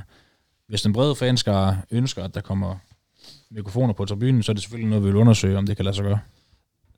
Og lige så forklare mig igen, Høgh, hvad er det, der er godt ved de der mikrofoner? Fordi det er jo frygtelig irriterende at høre den der mikrofonstemme og se nu siger jeg bare, hvordan det ser ud, når jeg kigger på de klubber, der har mikrofonen dernede. Sådan en tosse, der står dernede og skal bræge ind i en mikrofon. Nå, men det ser jo ikke mindre tosset ud, bare fordi I får en mikrofon i hånden. Altså, det er jo ikke... Nej, det er, jeg føler, der er sådan lidt mere effort i den. Okay, ja, det kan godt være. Nej, der er jo også, og det er jo også det, der er fortæller for, at dem, der ikke vil have det, det er jo også, at det er æstetisk i det, at der er en del af kulturen, som bliver bevaret i megafonerne. Men altså, der er jo også, bare for lige at lægge et ekstra lag i det, der er jo også noget med at dominere med lyd. Altså, at du så tydeligt kan komme igennem, at det også er med til at dræbe noget spontanitet. Det ved jeg ikke, om jeg er enig i, men jeg synes jo, at altså det grunden til, at vi har flyttet Kapotårnet, det har jo været en direkte konsekvens af, at vi alle har været enige om, at der skulle gøres noget, men vi har ikke alle sammen været enige om, at det skal være mikrofoner. Så det der med, at hele den ned mod den sydlige del af Vesterbyen, at de har ikke kunnet høre Chemnitz, der har stået dernede på de gamle placeringer. Og hvis man ikke kan høre, hvad der bliver sagt, så er der også meget mindre sandsynlighed for, at man gør, hvad der bliver sagt. Altså det giver jo sig selv. Og så kan det jo selvfølgelig være, så kan man jo så begynde at synge med, lige snart man begynder at høre de andre fans synge det og sådan nogle ting her. Men det vi har set ved placeringerne, det er jo også, at jo flere der kan høre det, jo flere synger der med fra start af, og alle de her ting her. Og det er jo derfor, man gør det. Og det er jo for at overdøve. Der er rigtig mange mennesker, det skaber bare rigtig meget larm, og det er svært at komme ud med de her megafoner her, og man skal være højt oppe og alle de her ting her, og det kan man jo slippe lidt for, fordi vores tribune er jo ikke særlig stejl heller ikke, så man kan næsten heller ikke se kapperne nogle gange, afhængig af, hvor man står. Eller ja, men det er jo så netop også mit næste spørgsmål, som måske ligger op ad den her spontanitet, fordi det bliver jo netop at dominere tribunen meget konkret med lyd, og med to meget konkrete stemmer, som jo på den måde bliver med til at styre, hvad det er for en oplevelse, man kan få, hvis man står på vest. Altså man bliver jo på en anden måde tukket ind i ja. I stemningen. Og det kan jeg jo godt forstå ud fra dit udgangspunkt, er en positiv ting, at man bliver det. Men det er der jo måske nogen, der ikke synes er fedt. Nej, og det skal jeg også... Altså, jeg vil også lige sige, at... Nu har du det her spørgsmål om detailstyret her. Jeg synes egentlig ikke, de to ting hænger sammen nødvendigvis. Nej, men detailstyring, det handler om også noget andet. Så det kommer vi til at lige om lidt. Okay, men hvis vi tager dominansen af lydbilledet her, og det ødelægger spontaniteten i forhold til sangene og sådan nogle ting her, så er jo et eller andet sted, jeg synes jo, vi har et arbejde foran os stadigvæk om at få flere med til at synge med og så videre. Og der kræves en vis form for styring i de her ting her. Og jeg synes, du siger, at vi kommer ind på detailstyringen lige om lidt. Men sådan er det generelt. Det er ikke, vi skal ikke styre tribunekulturen i mine øjne 100%. Vi skal fordre den der, hvor den kan blive bedre til nogle ting. Og hvis det handler om at få folk til at synge med, jamen så er det også, at de skal... Altså så skal man jo også kunne fortælle dem det. Ellers er det jo ikke nogen, der har en jordig chance for at vide det. Og der er et jeg ved ikke om dominerende lydbillede er den korrekte måde, men det er i hvert fald kræves, at man kan høre, hvad caboerne har at sige til en. Fordi det er jo kun, syng den her sang. Det kan jo også være, prøv at høre, drenge og piger. Nu, de spiller som sæt kartofler derinde, men vi skal gå og se hinanden i øjnene, når vi går herfra, den her til byen her. Og det vil du gerne have, det kommer ud i et højttaleranlæg, som hele stadion kan høre? Ikke som hele stadion kan høre. Der er altså også forskellige metoder. Alle behøver ikke at være ligesom i Kasterningens forfærdelige system, for eksempel, som er et skrækeksempel på, hvor dårligt det kan være. Hvorfor skulle de også få mikrofonerne til at virke? Det ville også være lidt underligt, kan man sige, på den måde. Ja. Men det er jo... jeg synes... Altså, derfor er det jo stadigvæk... Det er bare et skridt videre, fordi en mikrofon kan jo nemt råbe måske et par hundrede til 1.000 mennesker op. Nu har vi to, og så er det jo også fint nok, så kan vi råbe 2.000 mennesker op måske. Men altså, hvis vi vil videre end det, så er det også grunden til... Så er det også... Altså, der er bare en begrænsning. Rent sonisk er der jo bare en begrænsning i, hvad en mikrofon kan gøre, i forhold til, hvad et par højttaleren og en mikrofon kan gøre. Michael, nu kommer jeg til at kigge over på dig, fordi mit næste spørgsmål handler jo netop om det, som Anders sagde, er noget omkring detailstyring.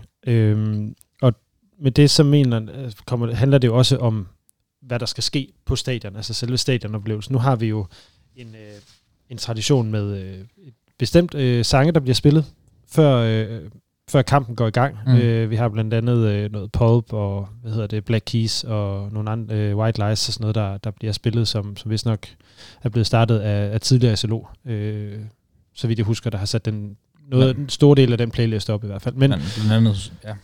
Men i hvert fald, der er ligesom en måde, tingene kører på, hvor detaljstyret er det, som I laver, altså helt ned til sangvalg op mod kampstart, fordi at hvis man har været på stadion de sidste 3 år, så kan man jo, ved man jo, at det er de samme sange, der faktisk ligger som opvarmning.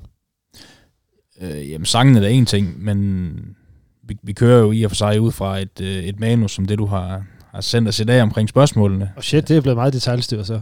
Ja, nej, men det er rent faktisk et større arrangement, hver gang der arrangeres noget ved kampen. Altså, det, som regel mødes vi jo en måned før en kamp, og har det første møde, og ligesom tager det overordnet blik på, hvad kampen den indebærer, hvilke interessenter der er omkring kampen, er der nogle ting fra divisionsforeningen, vi skal tage hensyn til, er der nogle partner, der har noget, der skal også opmærksom på noget fra fansene.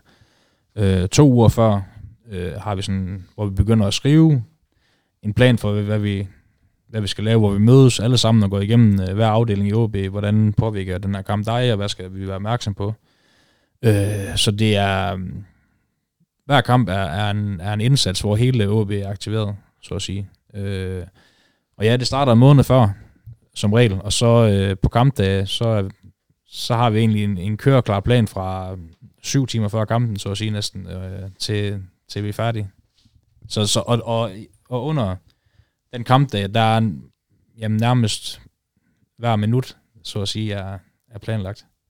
Også i forhold til, hvad der skal ske, og... Hvilken sang, der skal spilles på tribunen. Ja, og hvad der skal siges fra speakerboksen, og hvad der skal vises på storskærmen, hvad vi skal lave i fanzonen, hvor indløbsbørn skal løbe ind og løbe ud, og ja, hvor de forskellige bodepersonaler skal stå, og alt det der. Det er lidt af manisseri at få i gang hver gang. Det kan jeg næsten høre på det hele. Nu er der jo så detaljstyringsspørgsmål i forhold til Vesterbyen. Og det spørgsmål, det går jo rigtig meget i min verden på også på lydbilledet. Altså, hvor meget er det styret? Og det ved jeg godt, det er måske mere Chemnitz og G, der skal svare på det. Men i forhold til sangvalg, i forhold til, hvor ofte der skal synges, hvilke sange der skal synges, hvornår. Altså det her med, som jeg sagde før, spontaniteten. Hvor meget plads skal der være til den, i forhold til sange, råb fra tribunen? Jamen, altså, det er jo også et relativt stort spørgsmål. Som ja, der er også et relativt filosofisk spørgsmål. Ja, nok til at snakke om det længe. Ej, men det, jeg synes jo, igen, som jeg sagde også før med sangene der, så synes jeg også, det er en balancegang, fordi at der er nogle ting, som de styrende elementer, som vi nogle gange bare er i Vesterbyen, og de to her i Kabotårnet, de har jo en vision for, hvordan stemningen den skal udforme sig. Og det er jo det, der kommer til at præge os, fordi det er sådan, det gør, når man giver dem enten en mikrofon eller en mikrofon. Men samtidig så mener jeg jo også, at det er jo der, hvor vi har en indsats at gøre, at vi skal detaljstyre, hvis man kan sige det sådan. Og hvis vi er tilbage til det med mobiltelefoner, så er det jo også sådan en ting. Altså, vi vil gerne have en kultur, hvor folk de kan være i nuet, og hvordan de er med i de her ting her. Jamen, så er det sådan en ting, vi sætter hårdt ind på det her tidspunkt, men vi har også detaljstyret det i forhold til ølkast, for eksempel. At det var der en kultur om, især efter EM i 21. Og jeg husker nu, der altid har været en kultur. Der har altid været det, men det blev værre på et tidspunkt, og det gjorde det med den slutrunde der. Og før det har vi også lavet en kampagne og sådan nogle ting. Altså, så det er jo sådan hele tiden, hvor kan man sætte ind for at gøre oplevelsen bedre, hvis man kan sige det sådan, men også for at gøre stemningen bedre, og der synes jeg, at det er en kæmpe balancegang. Men jeg synes også, at spontaniteten er også vigtig, men jeg har også svært ved at sætte ord på, hvor er det så den går henne, fordi jeg synes jo, et eller andet sted i Nordjylland har vi jo som mennesker og som kultur en eller anden frigjorthed i os. Der er ikke nogen, der skal komme og sige, hvordan vi gør tingene. Den tager vi også med ind på tribunen, og den er også vigtig at have med ind på tribunen, at vi der skal også have plads til, at vi også lige kan sige noget andet end det, der lige stod i scriptet til at starte med, for eksempel. Er der et script? Nej, altså jeg ved, at Chemnitz og G, de arbejder ud fra en, det tror jeg måske også, de sagde dengang i det podcast her, at de har faktisk en playlist, ja. hvor de, men det er lige så meget for at huske sangene, tror jeg. Altså hvad er det for nogle sange, vi har med at gøre, fordi de står der også godt op at køre i kampens hede og sådan nogle ting der. Men altså, man skal også huske på, uden styring, så er der heller ingen, altså der er også de her ting, som folk de gerne vil have som selvjustits og så videre, og det kræver også, at der er nogen, der har kontrol over lidt ting, ikke? Altså nu for eksempel ølkast og sådan nogle ting. Det kræver, at man har en stemme, der kan gå ind og sige noget, og sige fra over for nogle ting. Det kan du ikke uden styring, så det er jo hele tiden som balancegang. Og en anden ting, som nogen sikkert også oplever på stadion, er, at nogle af de her spontane ting jo bliver nogle af de ting, som måske ikke er så ønskværdigt på en tribune ud fra et kollektivt synspunkt, altså racistiske kommentarer, homofobiske kommentarer og lignende, som bliver en del af det, som man jo stadigvæk oplever. Yeah. Og som, det er jo det, der er så en balancegang, fordi jeg tager og tænker, personligt vil jeg gerne have, at de var væk? Ja, det vil jeg gerne, fordi jeg synes, det er dumt at råbe det, men synes jeg, at folk ikke skal have lov til at råbe det. Det ved jeg sådan set heller ikke helt. Og det kan jo godt, og det er jo det evige paradoks i ytringsfriheden, kan man sige, ikke? Men altså, jeg synes jo, der skal man jo tilbage til det at snakke om, hvad er vores uddannelse til, og det vi skal fordre, det er, at der er plads til alle fans, og det er blandt andet at lægge politiske ting ude på kantstenen, og det er ikke at tage dem ind på tribunen, fordi så kan vi bare være koncentreret som at være AaB-fans, i stedet for at være højre-venstre, eller whatever det nogle gange er, ikke? Og sådan nogle ting. Det kræver også bare en lille smule form for styring, og det kræver også bare, Det er ikke for at sige, at det ene er bedre end det andet. Jeg tror simpelthen bare, at det er en ongoing balancegang, som vi hele tiden balancerer på, og som vi hele tiden tager op til stillingen. Altså, hvad er det, vi skal kigge på og gøre en indsats for? Og hvor kan vi slippe tøjlerne lidt mere løs henne og alle sådan nogle ting? Det er noget, en snak, der kontinuerligt er. Og jeg synes, det er vigtigt. For mig at se, den ideelle fankultur er ikke en totalt topstyret, sygt stringent march fra, altså lad os sige, Legia Warszawa for eksempel, som har sådan gør, hvad der bliver sagt, eller får tæsk-agtig mentalitet. Der synes jeg jo ikke, vi skal hen. Men jeg kunne da godt tænke mig, at der var lige så mange, der sang med, som der var på Legia Warszawas indentribune. Det vil jeg da gerne have. Men hvad er det for nogle kompromiser, man skal gøre, for at enten det ene eller det andet går i opfyldelse? Ikke? Altså, det synes jeg, og det synes jeg også, at vi som tribune har en kontinuerlig snak om. både i Vesterbyen, men også i de interne grupper, og det ved jeg også, at det blandt andet også ved kapperne og ved trommerne og så videre. Jeg har lige et sidste spørgsmål på det her, fordi lige nu der er jo også en slutrunde i gang i en anden sportsgren, som egentlig ikke har noget med AaB at gøre, men det er jo en sportsgren, som er ret kendetegnet ved håndbolden, altså med meget lidt fjendskab og med meget stor, faktisk er de gamle AaB-værdier fra forenings 1885-klubben med tab og vind med samme sind og respekt og så videre. Hvor meget had skal der være på tribunen? Altså, det er jo det element af fankulturen. Og det er det. Det er det. Altså, det ville jeg også ønske, at jeg havde undersøgt, så jeg kunne sagt 28%. Nej, men det er bare sjovt i forhold til det, som du talte om tidligere med, at man stiller sig op for at støtte AaB. Ja. Det er ligesom det handler om. Så hvor meget har vi behov for at synge om metadon og om traktor og fiskekutter og hvad vi ellers har sunget om? Altså, jeg synes jo også, at jeg synes jo faktisk, hvis man har været på alle kampene her hjemme på altså i Aalborg Stadion her i den her sæson her, så kan man godt mærke, at så havde det mangler faktisk en lille smule. Og det mener jeg jo i en positiv forstand, og det er jo fordi, at det ikke er Brøndby, det ikke er AGF, det er ikke FCK, der kommer til byen. Der kommer ikke nogen til byen.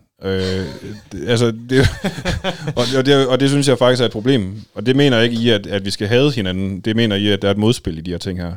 Og hvornår går grænsen mellem had og modspil? Altså, det ved jeg ikke. Had, det er jo måske lidt mere voldeligt og lidt mere voldsomt, ikke? Men jeg synes, jeg savner i hvert fald efterhånden, så savner jeg et fyldt udebaneafsnit, som også synger og også laver en tifo eller 420 eller et eller andet. Altså, du ved sådan, bare der er noget i begge ender. Det synes jeg er vigtigt til en fodboldkamp. Der er nogen, der råber, der er stille i Aalborg, så man kan blive rigtig, rigtig, rigtig vred. Ja, men altså, forstår mig ret, ikke også? Jeg synes, det hører med til fodbold, og jeg synes også, altså, det er jo det, man ser, det er helt forfærdeligt, når et udebanefans, de ikke må komme ind på stadion, som man også har set til nogen over i København og sådan noget.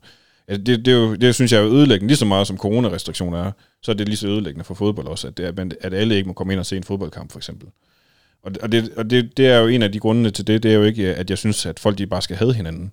Det er jo, fordi der er et modspil i de her ting her.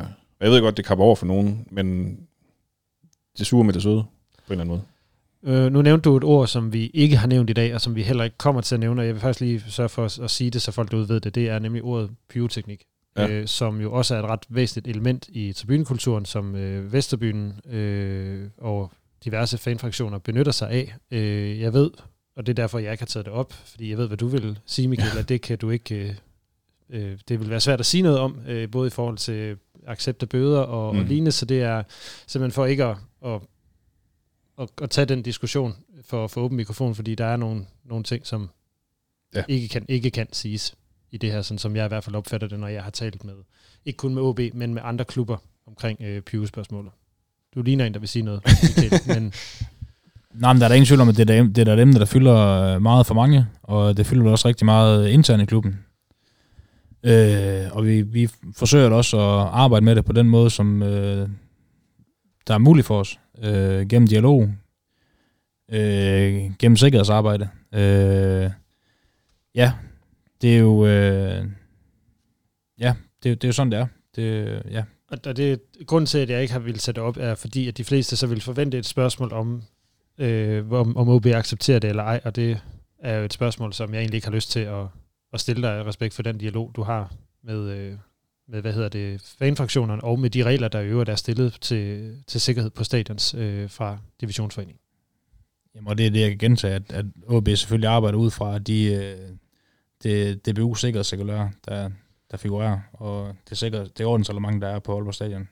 Og det er bare til jer, der lytter med, grunden til, at vi ikke har pyro med som en decideret tematik, fordi den er der masser i, og masser af væsentlige ting at tale om, når vi taler om fankultur og æstetik osv.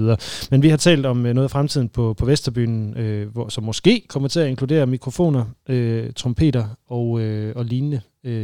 Der er nok større chance for trompeten lige i den korte fremtid, end der er for mikrofonen, men det må jeg jo tage med mit bagland. Vi kan jo høre, at der er noget omkring sikkerheden, som, og som også kan være kompromitteret af trompeten. Michael, det kan divisionsforeningen siger til det. Det må vi prøve at finde ud af. Men det er i hvert fald det, vi er ved at tale om her, den fremtidige tribunekultur. Og Michael, nu vender vi den lige over, så kigger på jer ude i administrationen, ude i AaB, og siger, hvad er de næste skridt for jer i forhold til at styrke tribunerne og øge et i forvejen flot tilskuertal? Jamen det er at fortsætte med at understøtte synergien, der er mellem fans, partnere og klub. Og blive ved med at løfte staten og blive som helhed.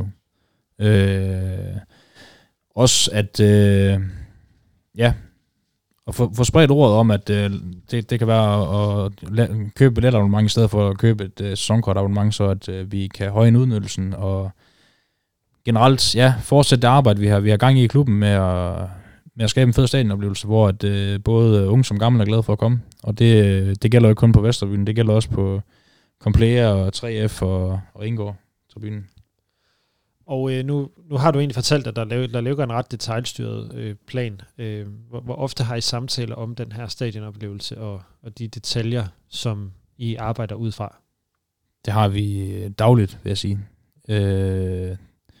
Vi er alle, der arbejder omkring stadionoplevelse i AaB, er nørder på det område. Vi går rigtig meget op i, hvordan det er at komme på stadion. Det ligger også meget nært, at folk, når de kommer, så skal de føle, at de kan være sig selv og kan være frie, og ikke skal tænke over, at der foregår en masse arbejde i kulissen, for det gør der. Men det skal folk ikke mærke. Det er ligesom, vi er vært, og det handler om, at folk føler sig trygge og føler sig glade. Og det går vi rigtig meget op i. Godt. Jamen, så lad os prøve at gå over til en afrunding på den her udsendelse. Nu nærmer vi os også næsten fodboldlængde. Uden halvleg. Mit navn er Ib Simonsen. Du lytter til Rød Aalborg. Som du siger, Michael, så nærmer vi os altså en hel fodboldkamp uden halvleg her, hvor vi har rundet de 85 minutter og altså går ind i slutfasen af podcasten. Vi er jo enormt stolte af vores tribune- og fankultur i Aalborg, altså særligt os, der sidder i det her rum, og alle dem, som er engageret i det. Men som afslutning, så er jeg jo sådan lidt nysgerrig på, nu har du nævnt nogle eksempler, også nogle eksempler, du ikke vil følge, Legia Warszawa eksempelvis. Men hvem ser I i Vesterbyen mod for at få inspiration til det, I gerne vil? Nu vil jeg også lige påpege, at Legia Warszawa, der er mange gode ting også. Altså, de har det vildeste tifo-game i overhovedet. Altså, det er jo helt vildt. Så ja, altså, jeg hørte det ikke... Det er ikke, men jeg synes ikke, det skal være så styret. Det synes jeg personligt ikke, at det skal være så styret, som man ser det der. Nå. Eller med de midler. Eller slet ikke med de midler, nej. Ja. Ellers er det jo ikke nogen hemmelighed, at for rigtig mange, især på den aktive fandel, de kigger jo mod Hammarby, Stockholm-klubben. De har et enormt engagement på hele stadion, og selvfølgelig også på den stemningsdelen af det. Og der er jo de venskaber, som har været især mellem de uofficielle fraktioner og ultrasgrupperne imellem. Der har så været mellem de aalborgensiske og så Hammarby. Ja, lige præcis i tidligere tider. Og det har jo afsmittet lidt på fankulturen herover. Det kan man slet ikke fornægte. Det er jo trods alt, og det siger jeg med fuldt overlæg, den største fankultur i hele Norden, inklusiv alle de nordiske lande. Og det er jo selvfølgelig, derfor kigger man jo også den vej. Men det synes jeg også, vi kigger også meget mod Tyskland. Foreningslivet i Tyskland er jo helt sublimt i den forstand omkring fankulturen. De kan forenes og protestere sammen, når der er noget, der er galt og så videre. Og igen har man også virkelig gode til at skabe den identitet omkring, hvad er det for en klub, man hører til, og sørge for, at alle er med på tribunen også, og både stemningsskaber og ikke stemningsskaber. Personligt, så kigger jeg faktisk også meget mod hvad jeg synes er den meget undervurderede og meget divers spanske fankultur, som... Er der nogle klubber, du vil fremhæve eller gruppere? Ja, det er nok oppe i Baskerlandet, vi kigger på, for mig i hvert fald, fordi jeg synes det der med, men også i Galicien, og også de tidlige, eller de store klubberne også, men det er jo nok i gamle dage, Barcelona er jo en skygge af sig selv, hvem det har været. Er jo faktisk et ægelt forestående nu, men har jo faktisk været en forgangsmand på rigtig mange måder. Overhovedet ikke længere, men jeg synes i hvert fald, den her måde at anskue fodbold på, og en fodboldklub på, som at være en del af lokalsamfundet, det er jo faktisk også noget af det, der blev snakket rigtig meget om til vores møde omkring det her nye stadion her. Der var mange, der ville jo gerne have, der var en, der foreslog, at vi skulle have mad fra slagterstiller. Jeg synes, det er et fantastisk forslag, og det mener jeg sådan helt dybt seriøst, at fordi at vi er en del af lokalsamfundet, og det er dem, der kommer på stadion, det er dem, der spiller derinde også til dels i hvert fald, og dem, der arbejder i klubben, er en del af lokalsamfundet, så det skal hele stadion og hele oplevelsen også være præg af. Og jeg synes kun, det kunne være fedt. Altså, nu er jeg selv selvfølgelig lidt en madkondensør, så jeg går jo op i de der ting der. Men hvis vi kunne få nordjysk øl ind på stadion, og hvis vi kunne få nordjyske pølser på stadion, jamen det vil for mig være meget bedre. Alting vil meget bedre. Altså det her med at lokalområdet er en del af den kultur og klubidentitet, fordi en fodboldklub er mere end bare en sport. Især når vi snakker om kultur på den her måde, så bliver det en kulturinstitution, og det forpligter også med noget ansvar, især som den største, måske i hele Nordjylland, at sørge for, at den nordiske kultur også er med i det her. Så det er på den måde, det synes jeg, det er inspirerende at se i Spanien, for eksempel, især i Baskerlandet, hvor de tager det meget til sig, ikke? Altså, ja. Der er en masse kommercielle aftaler, som fylder i den del, og det er så derfor, jeg ikke bare lige spiller bolden på tværs af bordet, så der lader Michael gribe den. Michael, AaB's tidligere direktør Thomas Bellum, han har fortalt i det, jeg kan ikke huske, om det var i Rød Aalborg, eller det var til supporteren, at i hvert fald han kiggede mod Norwich og St. Pauli i forhold til stadionoplevelse, og hvordan man kunne gribe nogle ting an. Der var også andre, han nævnte, men hvor ser I og du imod sådan, som klub for at få inspiration til stadionoplevelsen og samarbejdet om fankulturen med de aktive fans? Jamen nu er det ikke, fordi vi har Norwich og St. Pauli-plakater ude på kontoret, og sådan kigger og siger, at det er der, vi gerne vil hen. Men du brugte det også bare som eksempler på, at der bliver nævnt nogle konkrete klubber. På ja, lige præcis, men det var også mere for at komme frem til, at vi har ikke decideret, når vi sidder og arbejder med det, sådan, vi kan ikke pinpoint, det her sted vil vi gerne hen. Vi søger inspiration over hele verden, og det, nu vender vi også lidt tilbage til det med mobiltelefoner, men det åbner også op for, at man kan få inspiration fra alle mulige steder. Ikke kun Europa, men også andre steder i verden. Men jeg synes altid naturligt, at man vender sig mod Tyskland og kigger, hvad gør de der? Fordi det har de bare lykkes i så mange år med at skabe en fed stadionoplevelse. Nærmest i alle de turneringer, de har. Så ja. Er det kun fodbold, de kigger på, eller kigger I også på andre sportsgrene? Ikke kun sportsgrene, men også kulturevents. Det, ja. Altså jeg er jo så heldig, at jeg arbejder med kultur til daglig, og jeg har været i en branche, hvor de simpelthen kiggede mod bowlinghaller for at få inspiration til udvikling. Det var sådan en biograf i det her tilfælde. Kigger I også mod Seaport for at finde ud af, hvad der skal ske ud i AaB? Jamen det gør vi. Det er faktisk vores største inspirationskilde. Det er ikke kun Vesum, der kigger dernede. Ja, det var... Ingen kommentar på den. Nej, det er i orden. Dem siger måske også, at nu er vi gået ind i overtiden. Ja, det godt, på podcasten her, og vi skal på Seaport bagefter. Nej, det skal vi ikke. Men er der nogle kommentarer, som I synes, I mangler i forhold til... nu har vi talt meget på nogle lidt høje navler om fankultur og nogle ret konkrete ting i forhold til merchandise og i forhold til mikrofoner, i forhold til integration af lokale produkter på stadion, nær sagt, og vi har talt om inspirationskilde, vi har talt om udnyttelsesgrader og nogle af de overvejelser, som I ude i AaB har, både om samarbejde med Vesterbyen og dialog og så videre. Så er der noget i alle de her ting, som I synes, vi lige kan nævne med en sætning her til sidst? Altså, jeg har lidt, fordi det er jo en ting, jeg godt... et budskab, mere eller mindre. For det første, så vil jeg gerne lige sende en ros ud til alle frivillige i overhovedet omkring AaB, og det er både Vesterbyen og AC og i AaB især også. Det er dem, der bærer et kæmpe stort stykke arbejde. Men når det så er sagt, så vil jeg også sige, at sådan, det ligger nok også i mange af de ord, jeg har sagt i forvejen. Men det er vigtigt for mig også at understrege, også fordi jeg har lovet min kammerat at sige det, men der er ingen kultur uden subkultur. Og nu nævnte du det her med pyro og sådan nogle ting, at det vil klubben ikke snakke om og sådan nogle ting, og det er også fair nok, men rent faktisk så er det jo også rigtig mange, det skaber også mange friktioner og gnidninger internt på tribunen. Der er jo nogen, der synes, det er åndssvagt, at AaB skal bruge penge på de bøder, og der er andre, der synes, det er pissefedt. Og der vil jeg bare påpege, at ikke kun for pyro, men på alle mulige aspekter af fankultur, så er der ikke nogen kultur uden subkultur, og der skal være plads til os alle, og man kan være uenige omkring de her ting her. Så jeg håber bare, at folk de forstår den del der, at fankultur det bærer ting med sig, og det kan man selvfølgelig godt arbejde imod, og man kan arbejde med, og så videre, men det skal foregå på en konstruktiv måde. Ja. Har du noget at tilføje, Michael? Måske ikke lige at tilføje til den. Det var flot sagt. Men jeg sad egentlig også bare og tænkte, at noget, der selvom det er nævnt omkring AaB, det er de mange mennesker, der løber rigtig mange meter på kampdagen. Nu vil jeg snakke om kampdagen, så ja, virkelig en kæmpe stor tak til dem, som arbejder i AaB på kampdage, det er dem, der får maskineriet til at løbe rundt og skaber en god kampoplevelse. Så ja, stor cadeau for deres arbejde.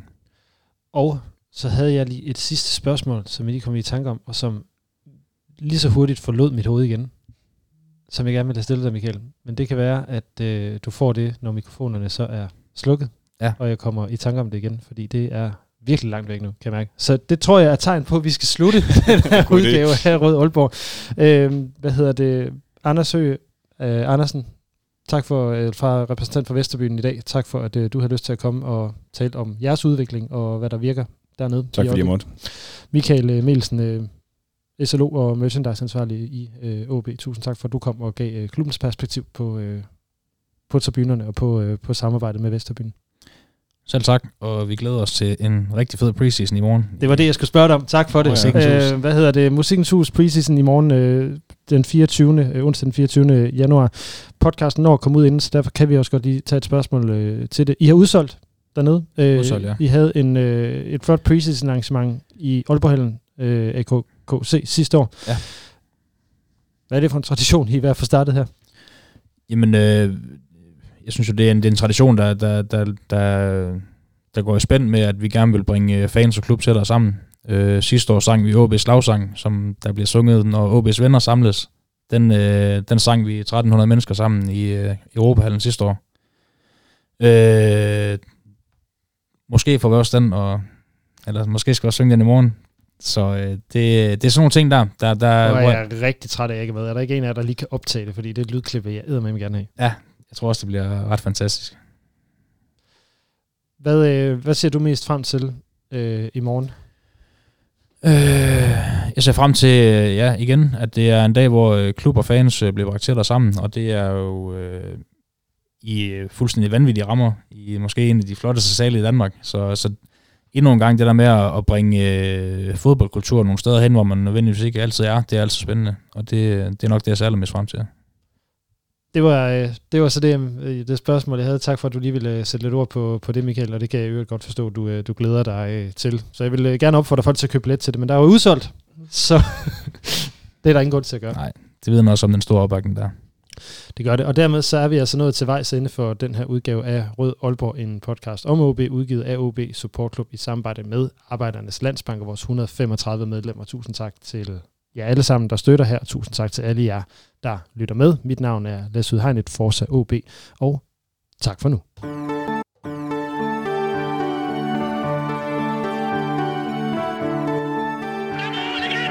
Du har lyttet til Rød Aalborg, en podcast om AaB, udgivet af AaB Supportklub i samarbejde med Arbejdernes Landsbank. Din vært var Lasse Yde Hegnet.